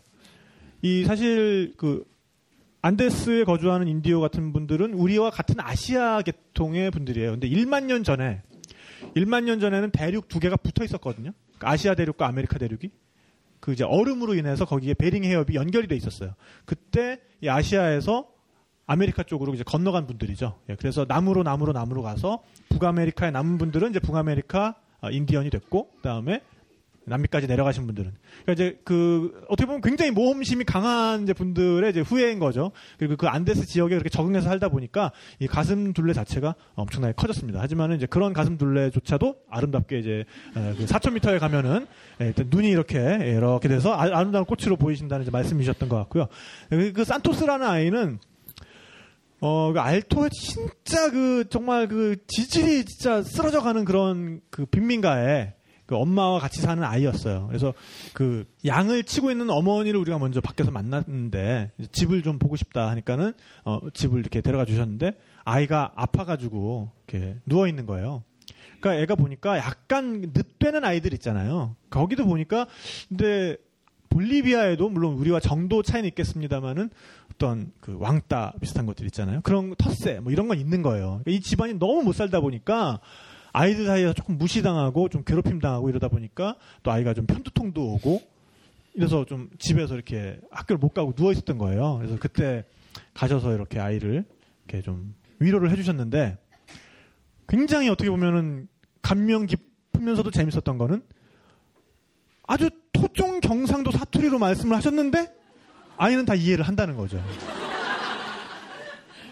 제가 이제 그 촬영을 하면서 형님 저 우리 산토스한테 한 말씀 좀 해주세요. 물론 이제 통역도 다 있고 있- 있고 하긴 했지만은 통역을 하기 전에 그거는 이렇게 직관적으로 아이한테 가는 말씀 같았거든요. 그러니까 그때 형님 하신 말씀이 아직도 저는 기억이 나는데 마 남자는 빡세게 커야 하는 기야. 어이? 이러면서 이제 예? 아, 힘내고 어? 빡세게 커야 하는 기다. 이제 딱 이제 그 말씀을 하셨는데 아이가 이렇게 왠지 알아듣는 것 같은 이런 이런 사실 이런 이제 뉘앙스 때문에 마음에서 마음으로 가는 말이거든요. 네. 맞죠. 여행해 보면 그거 제일 중요한 것 같아요. 우리가 뭐 영어 못한다고 여행 못할 것 같다고 생각하시면 오산이거든요. 사실 차라리 아예 영어를 모르는 게 좋아. 돈이 한 푼 없으니까 마음이 편하다잖아요. 아예 없는 게 좋아. 그리고 뭐 화장실 어디에요? 뭐 영어로 하려면 어렵잖아요. 다 할 수 할 수 있죠. 화장실 어디에요? 그거 종이 비비갖고 주저앉으면 다 가르쳐 줍니다. 종이 막 비비갖고 탁 주저앉으면 그럼 표정이 비비 바쁘잖아. 오늘 계속 똥 이야기래. 죄송합니다. 네, 굉장히 아름다운 똥 얘기가 아까부터 계속 이어지고 있고요. 네. 우리 저 전 작가는 또그 아름다운 똥이 아니라 아름다운 사람. 네. 네, 저도 똥이 아니라 사람입니다. 분명히 생각하고 말씀하세요. 네네네. 말씀해 주세요. 네. 사람 정말 여행 자체가 뭐 많은 풍경 뭐 많은 좋은 것들 보러 가지만 사람 만나는 게 사실 굉장히 큰 비중을 차지합니다. 어 제가 제가 페루 리마가 생각보다 꽤 발전이 돼 있어요. 뭐 극장도 막 그런 멀티플렉스도 있고 그런데 이제 제가 머물던 호스텔에 그 일을 하던 어느 젊은 소년인데 애예요, 애. 한 15살? 근데 그 동네에서 그 정도면 다 뭐 경제활동도 하고 막 그러니까. 근데 애가 엄청 껄렁껄렁해요. 얘가 껄렁껄렁한데 우리를 굉장히 잘 이렇게 막, 아, 형, 이렇게 무슨 시골 마을에 온 어떤 서울 형들 데리고 다니듯이 자기가 뭐 이렇게 어, 여기 가면 뭐가 있고 막 데리고 다녀요. 그러더니 저희가 이제 저희 그때 한창 때였으니까 이 동네에서 물이 좋. 이 동네에서 제일 잘 나가는 클럽이 어디니? 그러면 이제 얘가 또 자기 아는 형들한테 또 막 전화를 해서 물어봐요. 그러더니 아 오늘 밤에 어딜 가면 된대요. 걔가 또 그 앞에까지 이렇게 데려다 주는 거예요. 그러더니 근데 자기는 들어갈 수 없대. 형들 진짜 미안한데 자기도 너무 가고 싶은데 아 그 나이가 안 돼서 안 가나 보다. 자기는 진짜 미안한데 너- 들어갈 수가 없대. 알았다 우리 놀고 오겠다. 또제 여동생은 재워놓고 둘이 몰래 나왔죠. 딱 친구랑 둘이 딱 들어가는데 분위기가 우리가 생각하던 클럽 분명히 그 느낌인데 이 남자분들은 남자분들끼리 아. 여자분들은 여자분들끼리 전문 용어로 LGBT라 그러죠? 네 네. 레즈와 네 게이 네. LGBT, 그러니까 이게 LGBT friendly라고 써져 있는 데도 있고요. 아니면 그 영어 책에 보면, 영어로 된 가이드북에 보면 이제 그런 데는 LGBT라고 아예 딱 이제, 레즈비언, 게이, bisexual, 트랜스젠더. 네. 그런 곳은 friendly. 보통 이렇게 앞에 무지개 깃발이 있다거나 뭐 그런 게 있어요. 근데 저희 같은 경우 그때는 잘 몰랐고 이제 페루 볼리비아 이쪽이 굉장히 색감이 화려해요. 그래서 아 얘네 문화인가 보다. 딱 근데 제가 그때 그 우리 그 김조광수 감독님이랑 그 그때 이제 파트너분 나왔을 때도 그 말씀을 드린 적이 있었던 것 같은데 혹시 그 동성애자분들은 페루나 볼리비아 가서 무지개 flag이 여기 또 여기 여기저기 걸려 있으니까 너무 좋아하는 거야. 여기는 전 온 천지가 다 게이 그 거구나. 어? LGBT 프렌들리만 있구나. 근데 사실은 페루나 볼리비아는 그 잉카의 깃발 자체가 그 무지개 깃발이에요. 예. 저는 그냥 그렇게 받아들인 거죠. Jesus 문을 열었는데 oh Jesus. 저랑 친구랑 딱 이렇게 서 있으면 예, 요 사이로 사람 얼굴에 쏙 들어와요. 예. 오. 남자가. 저희가 또 남자 둘이 왔잖아요. 야, 아, 또딴 친구가 아주 곱상하게 생겼거든요. 네, 또 잘생겼어요, 예. 그래. 인기 짱이었겠는데? 어, 더 이상 발 들어갈 수가 없었죠. 오. 다음날 걔를 혼내줬죠. 너 씨. 근데 걔도 잘 몰랐던 거고. 아. 그래서 자기는 갈 수 없었던 거고. 음. 그래. 그런 일도 있었고. 이게 차이점인 것 같아요. 우리는 카메라를 두고 다니잖아요. 그런데 우연히 들어갔어. 그럼 누군가가 그 서양의 저기 뭐야 남자애들이 혹시 좋아하잖아요. 그러면 걔를 연결 고리를 삼아서 거기 있는 아들 싸그리 사진 찍어 오네. 지금 제가 가면 아마 그렇게 하겠죠. 그때는 뭐. 내가 자기보다 어릴 때 그랬다는 얘기야. 아, 그러셨나요? 저는 일단 소름이 돋는 바람에 더 있을 수가 없더라고요.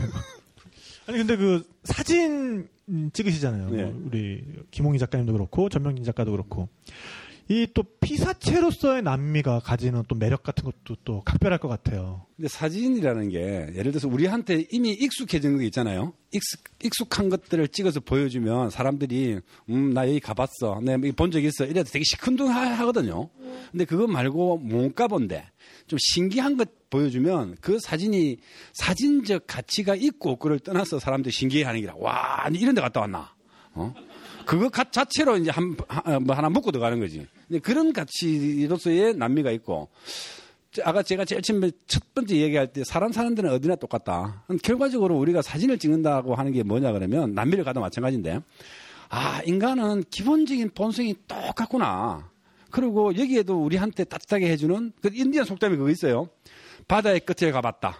거기에도 친구가 있었다. 산 꼭대기를 가봤어. 거기에도 친구가 있었어. 강의 끝에 갔었어. 거기에도 나에게는 친구가 있었다. 이런 게 이런 걸 확인하는 것 같아요. 그러니까 사진을 찍으러 갔을 때 만나는 사람들 무슨 이상한 일도 많이 당하곤 하지만 만나는 사람들이 야 인간이라는 게 똑같구나. 어찌리 마음이 따뜻할고 하는 그런 거를 느끼는 그 과정이 우리나라에 있거나 남미에 있거나 할 때 느끼는 그, 그런 확인을 받아올 때 인간에 대한 기초적 신뢰 그런 게 생기기 때문에 아주 좋다. 뭐 그, 저는 그 김 작가님과 여행했을 때 가장 인상적이 인상적으로 그 남는 이미지 중에 하나가 그때가 그 우유니 사막이 우기였잖아요. 들어요. 예, 예. 그래가지고 어떤 지점에 가면은 이 사막에 얕막하게 물이 깔려가지고 그 정말 하늘인지 구름 음, 바- 천국이다, 이게 천국. 땅인지 뭐 구름인지 모르게 차가 이렇게 공중에 떠 있는 것 같고 그 밑으로 이렇게 물 위를 가는 것 같고 그 장면이 저는 너무 기억에 남아요. 예. 아, 그 진짜 한번 보셨어요? 그 방송에 가끔씩 나오는데 그, 그 장면 우윤희의 이 우기 때 사진은 아, 그림은 너무너무 좋아요. 그러니까 하늘 땅이 구별이 안 돼요. 하늘과 땅이. 그러니까 우리가 하늘이 땅이 하늘이 되고 하늘이 땅이 된다 그런 뒤집어진다 이상한 느낌. 그런 것을 차가 달리면은 마치 그냥 아지레이나 그럴까 신기루가 쭉 달리고 있는 그 몽환적이고 현실 세계가 아닌 것 같은 그런 걸 느끼거든요. 그런 것을 한번 보고 오면요. 되게 충격 오래 가요. 한 6개월 이상 내리 속에서 계속 그림처럼 돌고, 계속 돌거든요. 근데 그런 충격을 받는 것 자체가, 어, 새로운 세계를 보고 온, 아름다운 것을 보고 온, 그리고 마치 천국을 보고 온 사람들이 느끼는, 그런 데서 다시 갈망하고 가고 싶어 하는, 그렇게 개고생을 하더라도 또 가고 싶어 하는 그런 느낌이 드는 것 같아요. 그런 걸 주는 것 같아요. 그리고 그 공기의 투명도 자체도 굉장히 다르죠 남미가 어- 어때요? 그 얘기를 저도 안 그래도 말씀드리려고 했는데 여러 나라를 가보면 그 나라의 하늘 색깔이 있어요. 맞아요. 응. 맞아요. 정확히 네 제가 아직 뭐 딱 어떻다 이렇게 말씀드릴 정도가 아니라서 그렇지만 분명히 느껴집니다. 남미도 같은 대륙 안에서도 조금씩 다- 차이가 있지만 그 남미 전체가 가지고 있는 그 공기의 어떤 냄새. 아닌 냄새? 어, 어. 네. 그게 분명히 있어요. 그리고 그게 가끔 렌즈에 담기면 거기에 느낌을 아무리 뭐 지나가는 똑같은 의자를 놓고 찍어도 분명히 다른 거예요. 음. 저는 그런 걸 남미에서 많이 느꼈고요. 물론 지구 반대편이라는 어떤 소위 말하는 말씀하신 대로 아무나 아무데나 찍으면 잘 나옵니다. 장소빨이라 그러죠. 음. 배경빨 다 잘 나와요. 근데 진짜 거기만이 갖고 있는 그 공기의 색깔, 하늘의 색깔, 그 냄새를 표현할 수 있다면 좋겠죠. 네. 그 아무래도 또 사진 작가시니까 그 우리 오늘 오신 분들한테 그 여행 사진을 좀 잘 찍을 수 있는 그런 팁을 한 가지씩만 좀 알려주셔도 굉장히 도움이 될 것 같아요. 찍지 그러니까 마세요. 적지 마세요. 그거. 그, 아니 뭐 이거 다 적어가면 집에 가 봅니까 밥 한다고 바쁘고 뭐 딴 거 바빠 그거 다시 안 내려보잖아 뭐 그냥 외우세요 간단하게 얘기할 거니까 그냥 외우면 돼 사, 그게 노하우가 대단한 거라고 생각하잖아요 뭐또 기계를 어떻게 다려야 되고 카메라를 어떻게 다리고 조리개가 어떻고 뭐, 뭐 이런 거 그렇게 복잡하게 생각하면 안 돼요 제일 중요한 거는 사진 찍을 때 지키는 사람 하고 친구가 되면 무조건 좋은 사진 나와요 어. 그게 가장 중요한 거예요. 그러니까 도둑 촬영하잖아요. 도찰이라 그러잖아요. 그러니까 숨어서 망원렌즈 막 찍어가지고 막 표정이 희한하게 나왔어. 이런 거 해서 지 혼자 보고 히득히득 거리잖아. 그래가지고 남을 감동 못 시켜요. 상대가 나를 좋아하는 눈빛이 있잖아요. 그럼 그게 지키잖아요. 그 사진이 남을 감동시켜요. 그걸 어. 교감이라 그래. 전문 용어로는. 근데 그 교감은 어, 내가 전문 용어 하니까 이상합니까? 아니, 탁피디는 전문 용어 뭐 이상 아까 시뭐 이런 거 막 써도 뭐 괜찮지만 저는 이제 캐릭터를 그렇게 이제 구축을 해놨으니까. 아 그렇습니까? 네. 음. 하여튼 그 교감이라고 하는 건 상대가 나랑 친구가 된 그게 가장 중요해요. 그러니까 남미 간에 어디를 가더라도 아까 여기 이제 뭐 게이바 같은 데 갔잖아요. 근데 그 친구들하고 친해지면 싸그리 사진 찍어 올 수 있어요. 그게 사진가의 능력이지 카메라 뭐 좋은 거 쓴다고 뭐 비싼 거 쓴다고 사진 잘 찍히느냐 그거 아닙니다. 저는 뽕가루 작업하거든요. 이, 이거 핸드폰 갖고 이거 진짜 전문 용어예요. 뽕까. 뭔가 했네. 뽕까. 아, 예. 근데 이거 이제 여수 국제 아트 페스티벌에 제가 전시 초대가 있어서 간, 초대해서 전시를 했는데 남들이 볼 때는 와 기가 막힌 카메라로 찍었는갑다 이런 생각하지만 사실은 전화기로 찍은 거예요. 그 교감이 제일 중요한 거예요. 가하고 내하고 친구가 되면 사진은 무조건 잘 나온다. 요거 애안 어있어. 그 쓰지 말고 또 쓴다. 예. 사실 그 한국이 어떻게 보면은 그런 면에서는 저도 이제 비디오를 찍잖아요. 비디오 찍기 너무 힘든 나라예요. 그뭐 거리 스케치를 하나 하려고 해도 예를 들면은 뭐 이렇게 사람들 많이 걷는 거를 찍고 나면은 사람들 한두 명 이렇게 걸어오는 거를 이렇게 클로즈업해서 찍잖아요. 그럴 때는 그러니까 노하우가 있어요. 음. 그 카메라를 뻗쳐놓고서는 딴 데를 봐야 돼. 이렇게 그, 그쪽 안 찍는 것처럼. 뭐 이렇게 카메라 이렇게 하고 이렇게 눈 딱 마주치면은 눈 딱 마주치고 이거 와요. 아 지금 뭐 어디서 나왔어요? 뭐 이렇게 이렇게 벌써 그말 시작 자체가 그렇게 곱지가 않아요. 아 그때부터 이제 아 그게 아니고 뭐, 뭐 원하시지 않으시면 어쩌고 그게 너무 싫으니까 이제 진짜 이렇게 쭉 이렇게 하다가 저쪽에 알아실 것 같으면 딴 데 찍고 뭐 이제 아니면은 뭐 이렇게 딱 뻗쳐놓고서는 딴 데 보고 있고 뭐 이런 이렇게 되는데 어 남미 같은 경우만 해도 사람들이 너무 일단 기본적으로 좀 friendly 하기 때문에 웬만해서는 어 나 찍는 거야? 아 나 나 야 너 또 찍어봐 또 찍어봐 야 뭐 이러고서 야 얘랑 같이 있는 것도 찍어줘 뭐 이런 식이기 때문에 어 그런 상황에서 여러분들이 뭐 그렇게 막 한국처럼 어, 이러지 않아도 오히려 진짜 그걸 기회로 해서 어 친구가 될 수 있고 어, 어떻게 보면은 폴라로이드 카메라 같은 게 그런 면에서는 굉장히 좋은 기기 중에 하나예요. 어, 이 친구를 사귈 수 있는. 음. 거기 있는 분들이 사실 그 사진이 몇 장 없거든요. 그러니까 한 장 찍어주고 두 장 찍어서 너 하나 나 하나. 예, 그러면 굉장히 어떻게 보면 fair한 카메라죠. 그래서 일반적으로 그냥 사진을 찍을 때도 꼭 그냥 나 혼자 사진 찍고 마는 게 아니라 반드시 보여주는 게 사실은 에티켓이에요. 너 이렇게 나왔어. 그럼 이제 그거 보면서 이렇게 요새는 이제 디지털 카메라니까 다 보, 보여줄 수 있잖아요. 그럼 그거 보고 이렇게 웃고 뭐 이제 이러고 그리고 그 김홍희 작가님이랑 그 인도네시아 갔을 때 현장에서 포토 프린터를 하나 조그만 걸 하나 샀어요. 한 15만 원 정도면 사더라고요. 그것도 너무너무 좋아요. 음. 그게 사실은 그 배터리를 끼워서 현장에 가지고 다닐 수도 있는 크기거든요.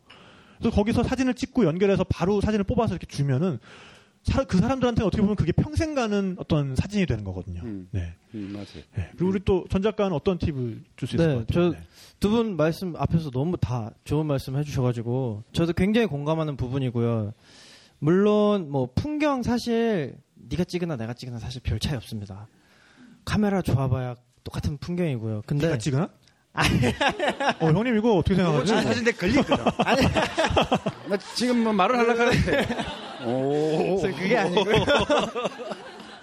근데 말씀하신 대로 사람을 찍고 어떤 그 장소에서 많은 그 감정들을 담아오려고 하면 그 현지화 되는 게 굉장히 중요하고 가장 포인트이기도 한데요. 저 같은 경우는 뭐, 아이, 뭐, 365일 1년 뭐 여행한 게 뭐 그렇게 자랑이냐 하겠지만 그것보다 제가 더 자랑스러운 거는 저는 현, 카우치 서핑이라는 인터넷 사이트가 있어요. 뭐 요즘엔 다양한 종류가 많은데 그냥 현지인들 집에서 잠을 자는 거예요. 음. 예를 들어서 난 한국 사람이고 내가 서울 살고 난 어디 어디 사는데 뭐 우리 동네는 어디고 이렇게 쭉 올려놓으면 저 같은 여행자가 보고 어, 나 너네 집에서 며칠부터 며칠까지 지낼 수 있냐. 이런 거를 한 200일 정도를 했어요. 그 사이트 이름이 couchsurfing.com인가요? 네네네. 네. couch surfing. 그러니까 couch라는 게 그긴 소파. 의자를 얘기하죠. 소파 소파, 같은 거. 예. 그긴 의자에서 긴 의자로 서핑을 네. 하는 것처럼 다닌다. 네. 그래서 이제 couch surfing이고요. 어떤 요즘 굉장히 각광받는 여행의 방법 중에 하나입니다. 현지인 가정에서 홈스테이를 아주 쉽게 할 수 있도록 그 IT를 이용해서 이렇게 맺어주는 그런 사이트죠. 네. 전 세계에 다 네트워크가 있고요. 심지어 평양도 검색하면 나옵니다. 오. 누가 재워주는지는 모르겠어요. 김정은 아니야, 김정은? 그거 재워줄 사람 평양에 한 장성택인가? 장성택? 그럴 수도 있어요. 네. 한명 있었는데 장성택 아들. 뭐 이런 뭐. 그럴 수도 있죠, 정말로. 아무튼 그걸 하면서 훨씬 더 왜냐하면 그게 돈을 받고 재워주는 게 아니에요. 음. 그냥 친구가 되자는 요 목적 하나거든요. 나중에 네가 우리나라에 왔을 때 내가 지워주면 되니까. 음. 그런 식으로 여행을 친구가 되자는 욕정 하나라고요? 욕정. 아, 요, 아, 요, 아, 예. 제가 자꾸 귀가 그쪽으로만 들려가지고. 친구가 되자는 욕정. 예. 괜찮은데요? 네네. 그러면 그 친구들이 어디서 뭘 먹는지 아니면 무슨 생각을 하는지 훨씬 빨리 어떻게 보면 정말 지름길 아닌 지름길이거든요. 그 생활을 계속 하다 보니까 영어가 느는 건 당연하고요. 그 현지인들의 마음을 훨씬 빨리 접근할 수 있는 것도 맞고요. 그러다 보니까 사진이 늘더라고요. 저는 사실 사진을 공부를 해서 여행 갔던 게 아니거든요. 근데 다녀올 무렵이 되니까 아 현지인들이랑 이렇게 이렇게 대화, 대하고 그런 것들이 저로서는 큰 공부가 되고 사진뿐만 아니라 현장에 대한 어떤 그 감정을 그대로 가져올 수 있는 초- 좋은 무기가 됐죠. 그렇습니다. 네. 예, 정말 뭐, 오늘, 뭐, 이제 저렴하게 아주 그 알찬 정보들 여러분들한테 많이 드리고 있는 것 같고요. 뭐 이렇게 얘기하니까 뭐 나레이터 모델 같죠? 네. 어, 예. 어, 그리고 또 좀 그, 이제, 다른 얘기하기 앞서서 여행하면 또 음식도 빼놓을 수가 없잖아요, 우리가. 예. 제일 맛있었던 음식 하나씩만 우리 얘기해 볼까요? 남미에서. 네. 아, 나, 맛있었던 음식보다 네. 먹기 힘든 음식이 가장 기억에 남죠. 아, 그렇, 그렇죠. 맛있는 건 별로 기억이 안 남아요. 당연한 네. 거니까. 네. 음. 어떤 게 제일 기억에 남으십니까? 저는요, 남미 가고 고기, 뭐, 소고기 1인분 시키잖아요. 뭐, 스테이크 1인분. 그게 내 분명히 1인분 시키는데 기본 4인분 나와요. 너무 커서 다 먹을 수도 없고, 거기다가 소금이 얼마나 남지, 그 우유는 있으니까, 소금이 얼마나 남지, 소금을 억수로 뿌리잖아요. 소태야, 소태. 우리는 못 먹어요. 그거를 탁 PD가 계속 사줬어. 아니, 뭐 저라고 뭐 다른 거 먹은 거 아니지 않습니까? 근데 그걸 꾸역꾸역 4인분을 먹더라고. 나는 1인분도 못 먹는데. 그 이만해요. 하여튼 손바닥 한 4개 정도 크기가 돼요. 두께도 이렇게 두껍고. 우리는 못 먹겠던데. 그걸, 그래 맛있었어요, 그게. 아니, 일단 에너지가 필요하니까. 어. 형님을 제가 계속 이렇게 갈굴라면 그, 그 이렇게 출연자 이렇게 푸시하는 게 굉장히 에너지 에너지가 많이 소모되거든요. 예. 사실 근데 그런 데 나가면은 맛있는 거는 맛있으니까 먹고 맛없는 거는 어쨌든 먹고 네, 이렇게 돼야겠죠. 네, 그러니까 그 에너지가 항상 또 많이 드니까 예, 언제나 예, 늘 배가 고프니까 또 먹게 되는 거죠. 근데 거기 고기 찔긴 정말 찔겨요. 그래. 네. 그게 고기 아니지. 그 고무야, 고무. 그 그리고 뭐 소고기도 소고기지만 거기 이제 야마 고기. 아. 그 야마라고 해서 그 예 낙타 종류죠. 네. 그 털이 복실복실한. 예, 사람들이 그 베링 해협을 건너갈 때 마찬가지로 그 중앙아시아에 사는 낙타들도 아메리카 대륙을 건너갔어요. 그래서 거기서 독자적으로 남미 쪽에서 진화한 애들인데 llama, 뭐 알파카, 네 감사합니다. 네 코프로 주셔서 네 그리고 맞춰 주시네. 그, 아, 네 vicuña, 네, 예, 예, 이런 동물들이 모두 이제 같은 사촌들인데 어 그 남미 사람들한테는 굉장히 없어서는 안 되는 예. 그런 동물이죠. 털가죽으로는 천을 만들고 음. 또그 가죽을 깔개로 이용하고 그 다음에 그 고기는 또 먹고요. 네. 근데 맛은 없다는 거. 네. 굉장히 찔기다는 거. 근데 네. 진짜로 맛있었던 거는요. 사실은 그 가난한 산토스 어머니가 해줬던 그 작은 밥그릇에 해준 그 밥은 정말 맛있었어요. 네. 한국에서 먹는 음식 같았어요. 너무너무 맛있었어. 그게 그렇게 기억에 남네. 그러니까 그때 사실 음식의 맛보다도 그 상황과 뭐든 이런 어떤 사람에 대한 감정과 음. 이런 게 다 그 안에 버무려서 나중에 생각이 나니까 그게 맛있게 느껴지는 것 같아요. 여보세요. 네. 음식 자체가 맛있었어요. 아, 네, 네, 네. 네, 네. 네. 아, 요리 잘하시게 생겼더라고요. 네, 네. 네, 제가 아니, 그- 너무 이렇게 포장을 하다 보니까 이게 약간 아니 음식 또 이렇게, 예. 자체가 진짜 맛있었어요. 네. 아, 손맛이라 그래. 그 진짜 재료도 별로 없었는데 감자 몇 조각하고 요래하고 아, 어떻게 이렇게 맛있게 할까? 그 참, 좀 도와줘갖고, 밑에 있다 아닙니까? 그, 저기, 다운타운에 내려와갖고, 네네네. 식당, 그 네. 조그만 골목 식당 같은 거 한 개 해도 되긴데. 어, 네. 그래도 될것 같아요. 우리 전 작가는 또 어떤 음식이? 네, 저는 반대로 맛있었던 음식이 있는데요. 그 아르헨티나가 버스가 되게 잘 돼 있어요. 생각보다. 그래 워낙 땅이 크니까 이제 도시에서 도시를 버스를 이동을 하는데 하루는 22시간짜리 버스를 타야 되는데 그 바릴로체에서 깔라파테 쪽으로 이제 가는데 버스 시간이 이제 급해가지고 원래 탈 때 이렇게 먹을 거랑 좀 싸갖고 타야 되잖아요. 아무것도 못 들고 짐만 메고 탄 거예요. 야, 우리 어떡하냐. 큰일 났다. 이제 시작인데. 지금 아침 7시인데 내일 점심 넘어야 도착하는 거예요. 충격적인 것은 차내식이 나옵니다. 어, 맞아요, 맞아요. 네. 남미, 남미 버스 타면은 그렇게 런치 박스. 같은 거 줘요. 네. 네. 근데 마침 이 버스가 되게 그런 게 잘 돼 있어가지고 승무원이 계셔요. 심지어 유니폼 이렇게 입으시고 그래서 이렇게 딱 이제 그걸 끌고 오시더니 도시락을 주시는데 여기 아르헨티나 같은 경우는 고기가 엄청 잘 돼 있어요. 그 소 숫자가 사람 숫자보다 많다는. 네. 그래서 그 도시락이 요만하게 이제 다른 거뭐 없어요. 밥이랑 고기. 감자 요만큼. 너무 맛있는 거예요. 그렇죠. 네. 그런 상황에서 먹으면은. 네. 아무것도 없다가 밤에 시간 되게 애매해요. 밤에 한 10시쯤 밥을 주더라고요. 너무 맛있는 거야. 하나 더 달라. 둘이서 진짜 다 하나 두 그릇씩 먹었어요. 그런 기억들. 뭐 따로 뭐가 이렇게 좋아야 맛있는 건 아닌 것 같아요. 저는 기억에 남는 게 그 브라질에 가면 이제 판타날이라는 그 큰 습지가 있어요. 거기에 그 삐라냐들이 많은데 삐라냐 숲이 있어요. 근데 그거 만드는 게 꼭 추어탕처럼 만들어요. 오. 그러니까 삐라냐를 일단 잡아서 음. 보면은 그 험하게 생겼거든요. 그, 그 생선이 그게 이렇게 이빨이 쭉 해가지고 그 이렇게 그 입에다가 뭐 나뭇가지 같은 거 넣고서 입을 탁 닫으면 그 뚝 잘려요. 그 정도로 이렇게 굉장히 그 고기가 험하게 생겼는데 음. 걔네 삶아서 음. 믹서에 갈아요. 오. 그래가지고 거기다 도마도를 넣고 이렇게 약간 도마도 스프처럼 이렇게 하는데 그 남미 쪽 고추가 잘못 먹으면 죽을 정도로 매운 놈들이 있어요. 그 사실 그 고추의 원산지도 남미거든요. 음. 예.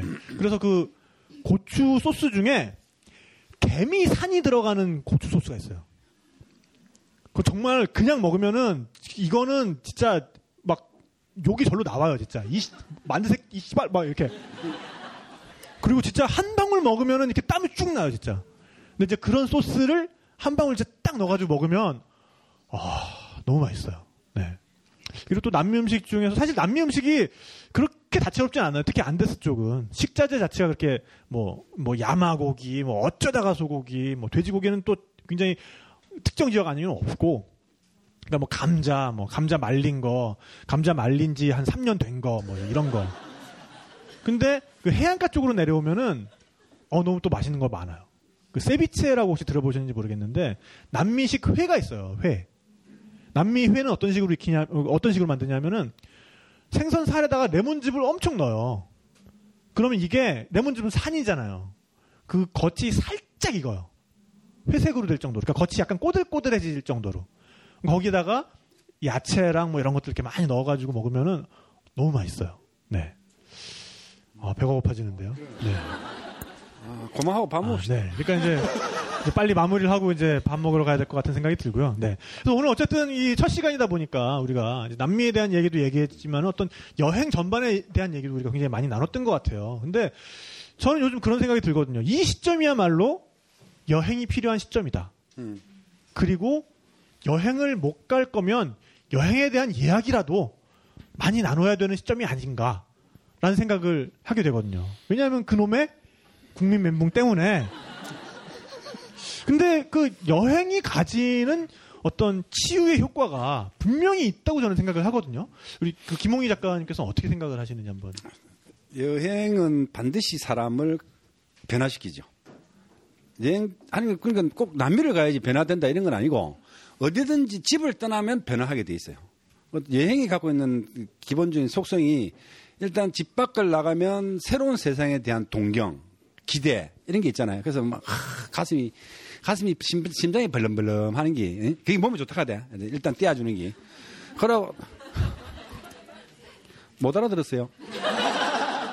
심장이 벌렁벌렁. 네네. 벌렁벌렁 하이 뭐 이렇게 이렇게 말씀하시니까 네네. 어, 하여튼 그런 게 있고 또 여행지에 가면은 고생하잖아요. 그러면 다시 원위치 하고 싶은 생각이 있어요. 그게 계속 반복적이거든 사실은. 가서 한 달이나 두 달 동안 떠들다 보면은 하, 이제 집에 가야 되는데 집에 가야만 뼈, 뾰족한 수가 없잖아. 오면 멘붕밖에 없고. 어? 그런데 그, 그 과정들을 해가는 과정에 일단 우리가 이제 이게 한국 사회가 한국에 살고 있는 이 멘붕 과정이 일상이라 그러면 일상으로부터 탈피해 보는 거죠. 근데 비일상으로. 근데 비일상에 가봐야 그것도 사실 또 며칠 지나면 또 일상이 되잖아요. 그러니까 자기 자체, 자기 자신을 이제 환치시키는 거지. 일상이 됐다, 비일상이 됐다, 일상이 됐다, 비일상이 됐다 하면서, 어, 충전, 방전, 충전, 방전. 전화기도, 전화기 배터리 이것도 완전 방전 안 시키면 그만 못 쓰지요.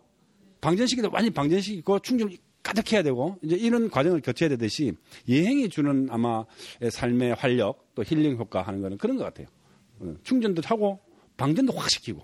한국 살 때 자기 집, 자기 사회, 우리 이런 말 있거든. 중은 절이 속세다. 아. 무슨 말인지 뭐라고 들었습니까? 아니, 예. 아니, 같은 나라인데 네. 왜 대화가 안 되나? 아니, 뭐, 많은 분들이 알아들으신 눈빛입니다. 아, 최소한. 뒷말만 네네. 알아듣는 것 같아요. 네네. 중은, 그러니까 스님의 속세는 절인 거예요. 그 양반들이 그 도딱으로 가는데 그 도닦는 동네가 아니고 그 안에 가면 또 찌지고 뽑고 마는가 봐. 그러니까 그거가 속세인 거라. 그러니까 우리는 어디 있든지 속세니까 익숙해지는 거거든요. 근데 그거를 스스로 왔다 갔다 하면서 이제 환치시켜 나가고 재충전해 나가는 게 과정이 가장 중요한데 그런 것은 뭐 독서를 한다는 것도 있지만 역시 온몸으로 온 세포로 느끼는 여행이 가장 힐링 효과가 크다. 저는 그렇게 봐요. 또 할 말이 없죠? 그니까 너무 다 하셔가지고.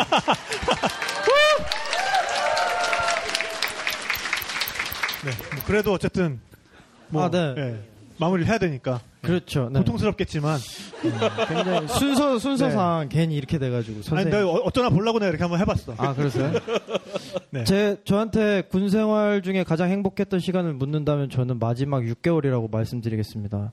무슨 말씀이냐면요. 여행은 사실 갈 때보다 그 직전이 너무 좋아요. 그죠? 다녀오면 또 그 여행이 준 그 에너지와 어떤 refresh 된 그 마음으로 또 한 몇 달이 갑니다. 인생 그게 반복인 것 같아요. 그래서 어느 곳에 가서 무얼 하든 내가 여행하는 마음으로 제가 어, 화제의 신간 꿈의 스펙트럼에도 쓴 말인데요. 화제의 신간. 네네. 어, 꿈에 대한 것은 여기 다 있다. 꿈의 스펙트럼. 네네. 전명진 작가가 썼죠? 네, 네 네. 그렇습니다. 네. 글, 사진 전부. 네. 아무튼 저 저는 항상 그런 마음으로 지금도 늘 살고 있거든요. 정말 차찬 속의 삶이라도 모험하고 항해하는 마음으로 산다면 그게 얼마나 행복하고 즐겁겠습니까?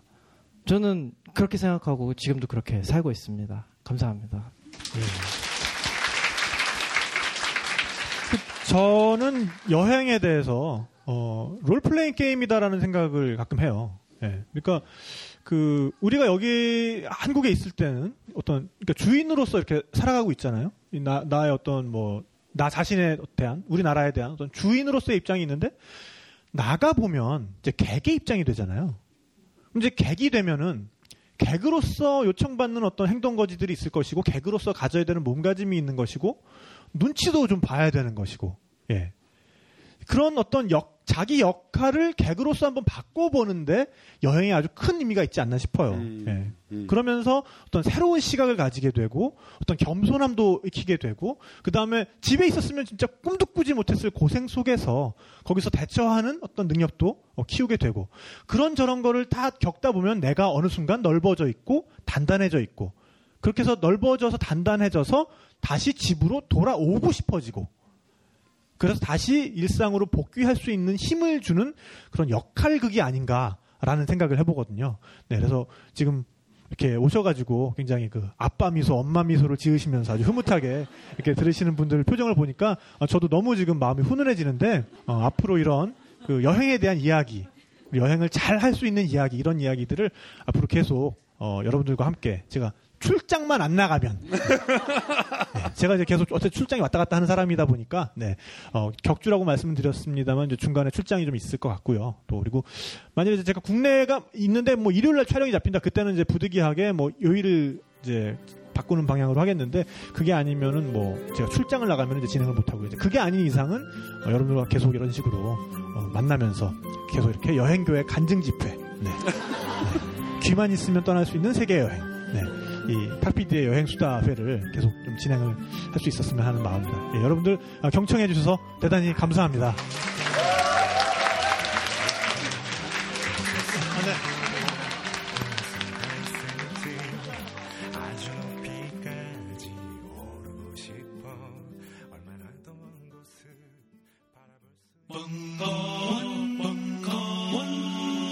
벙커원 라디오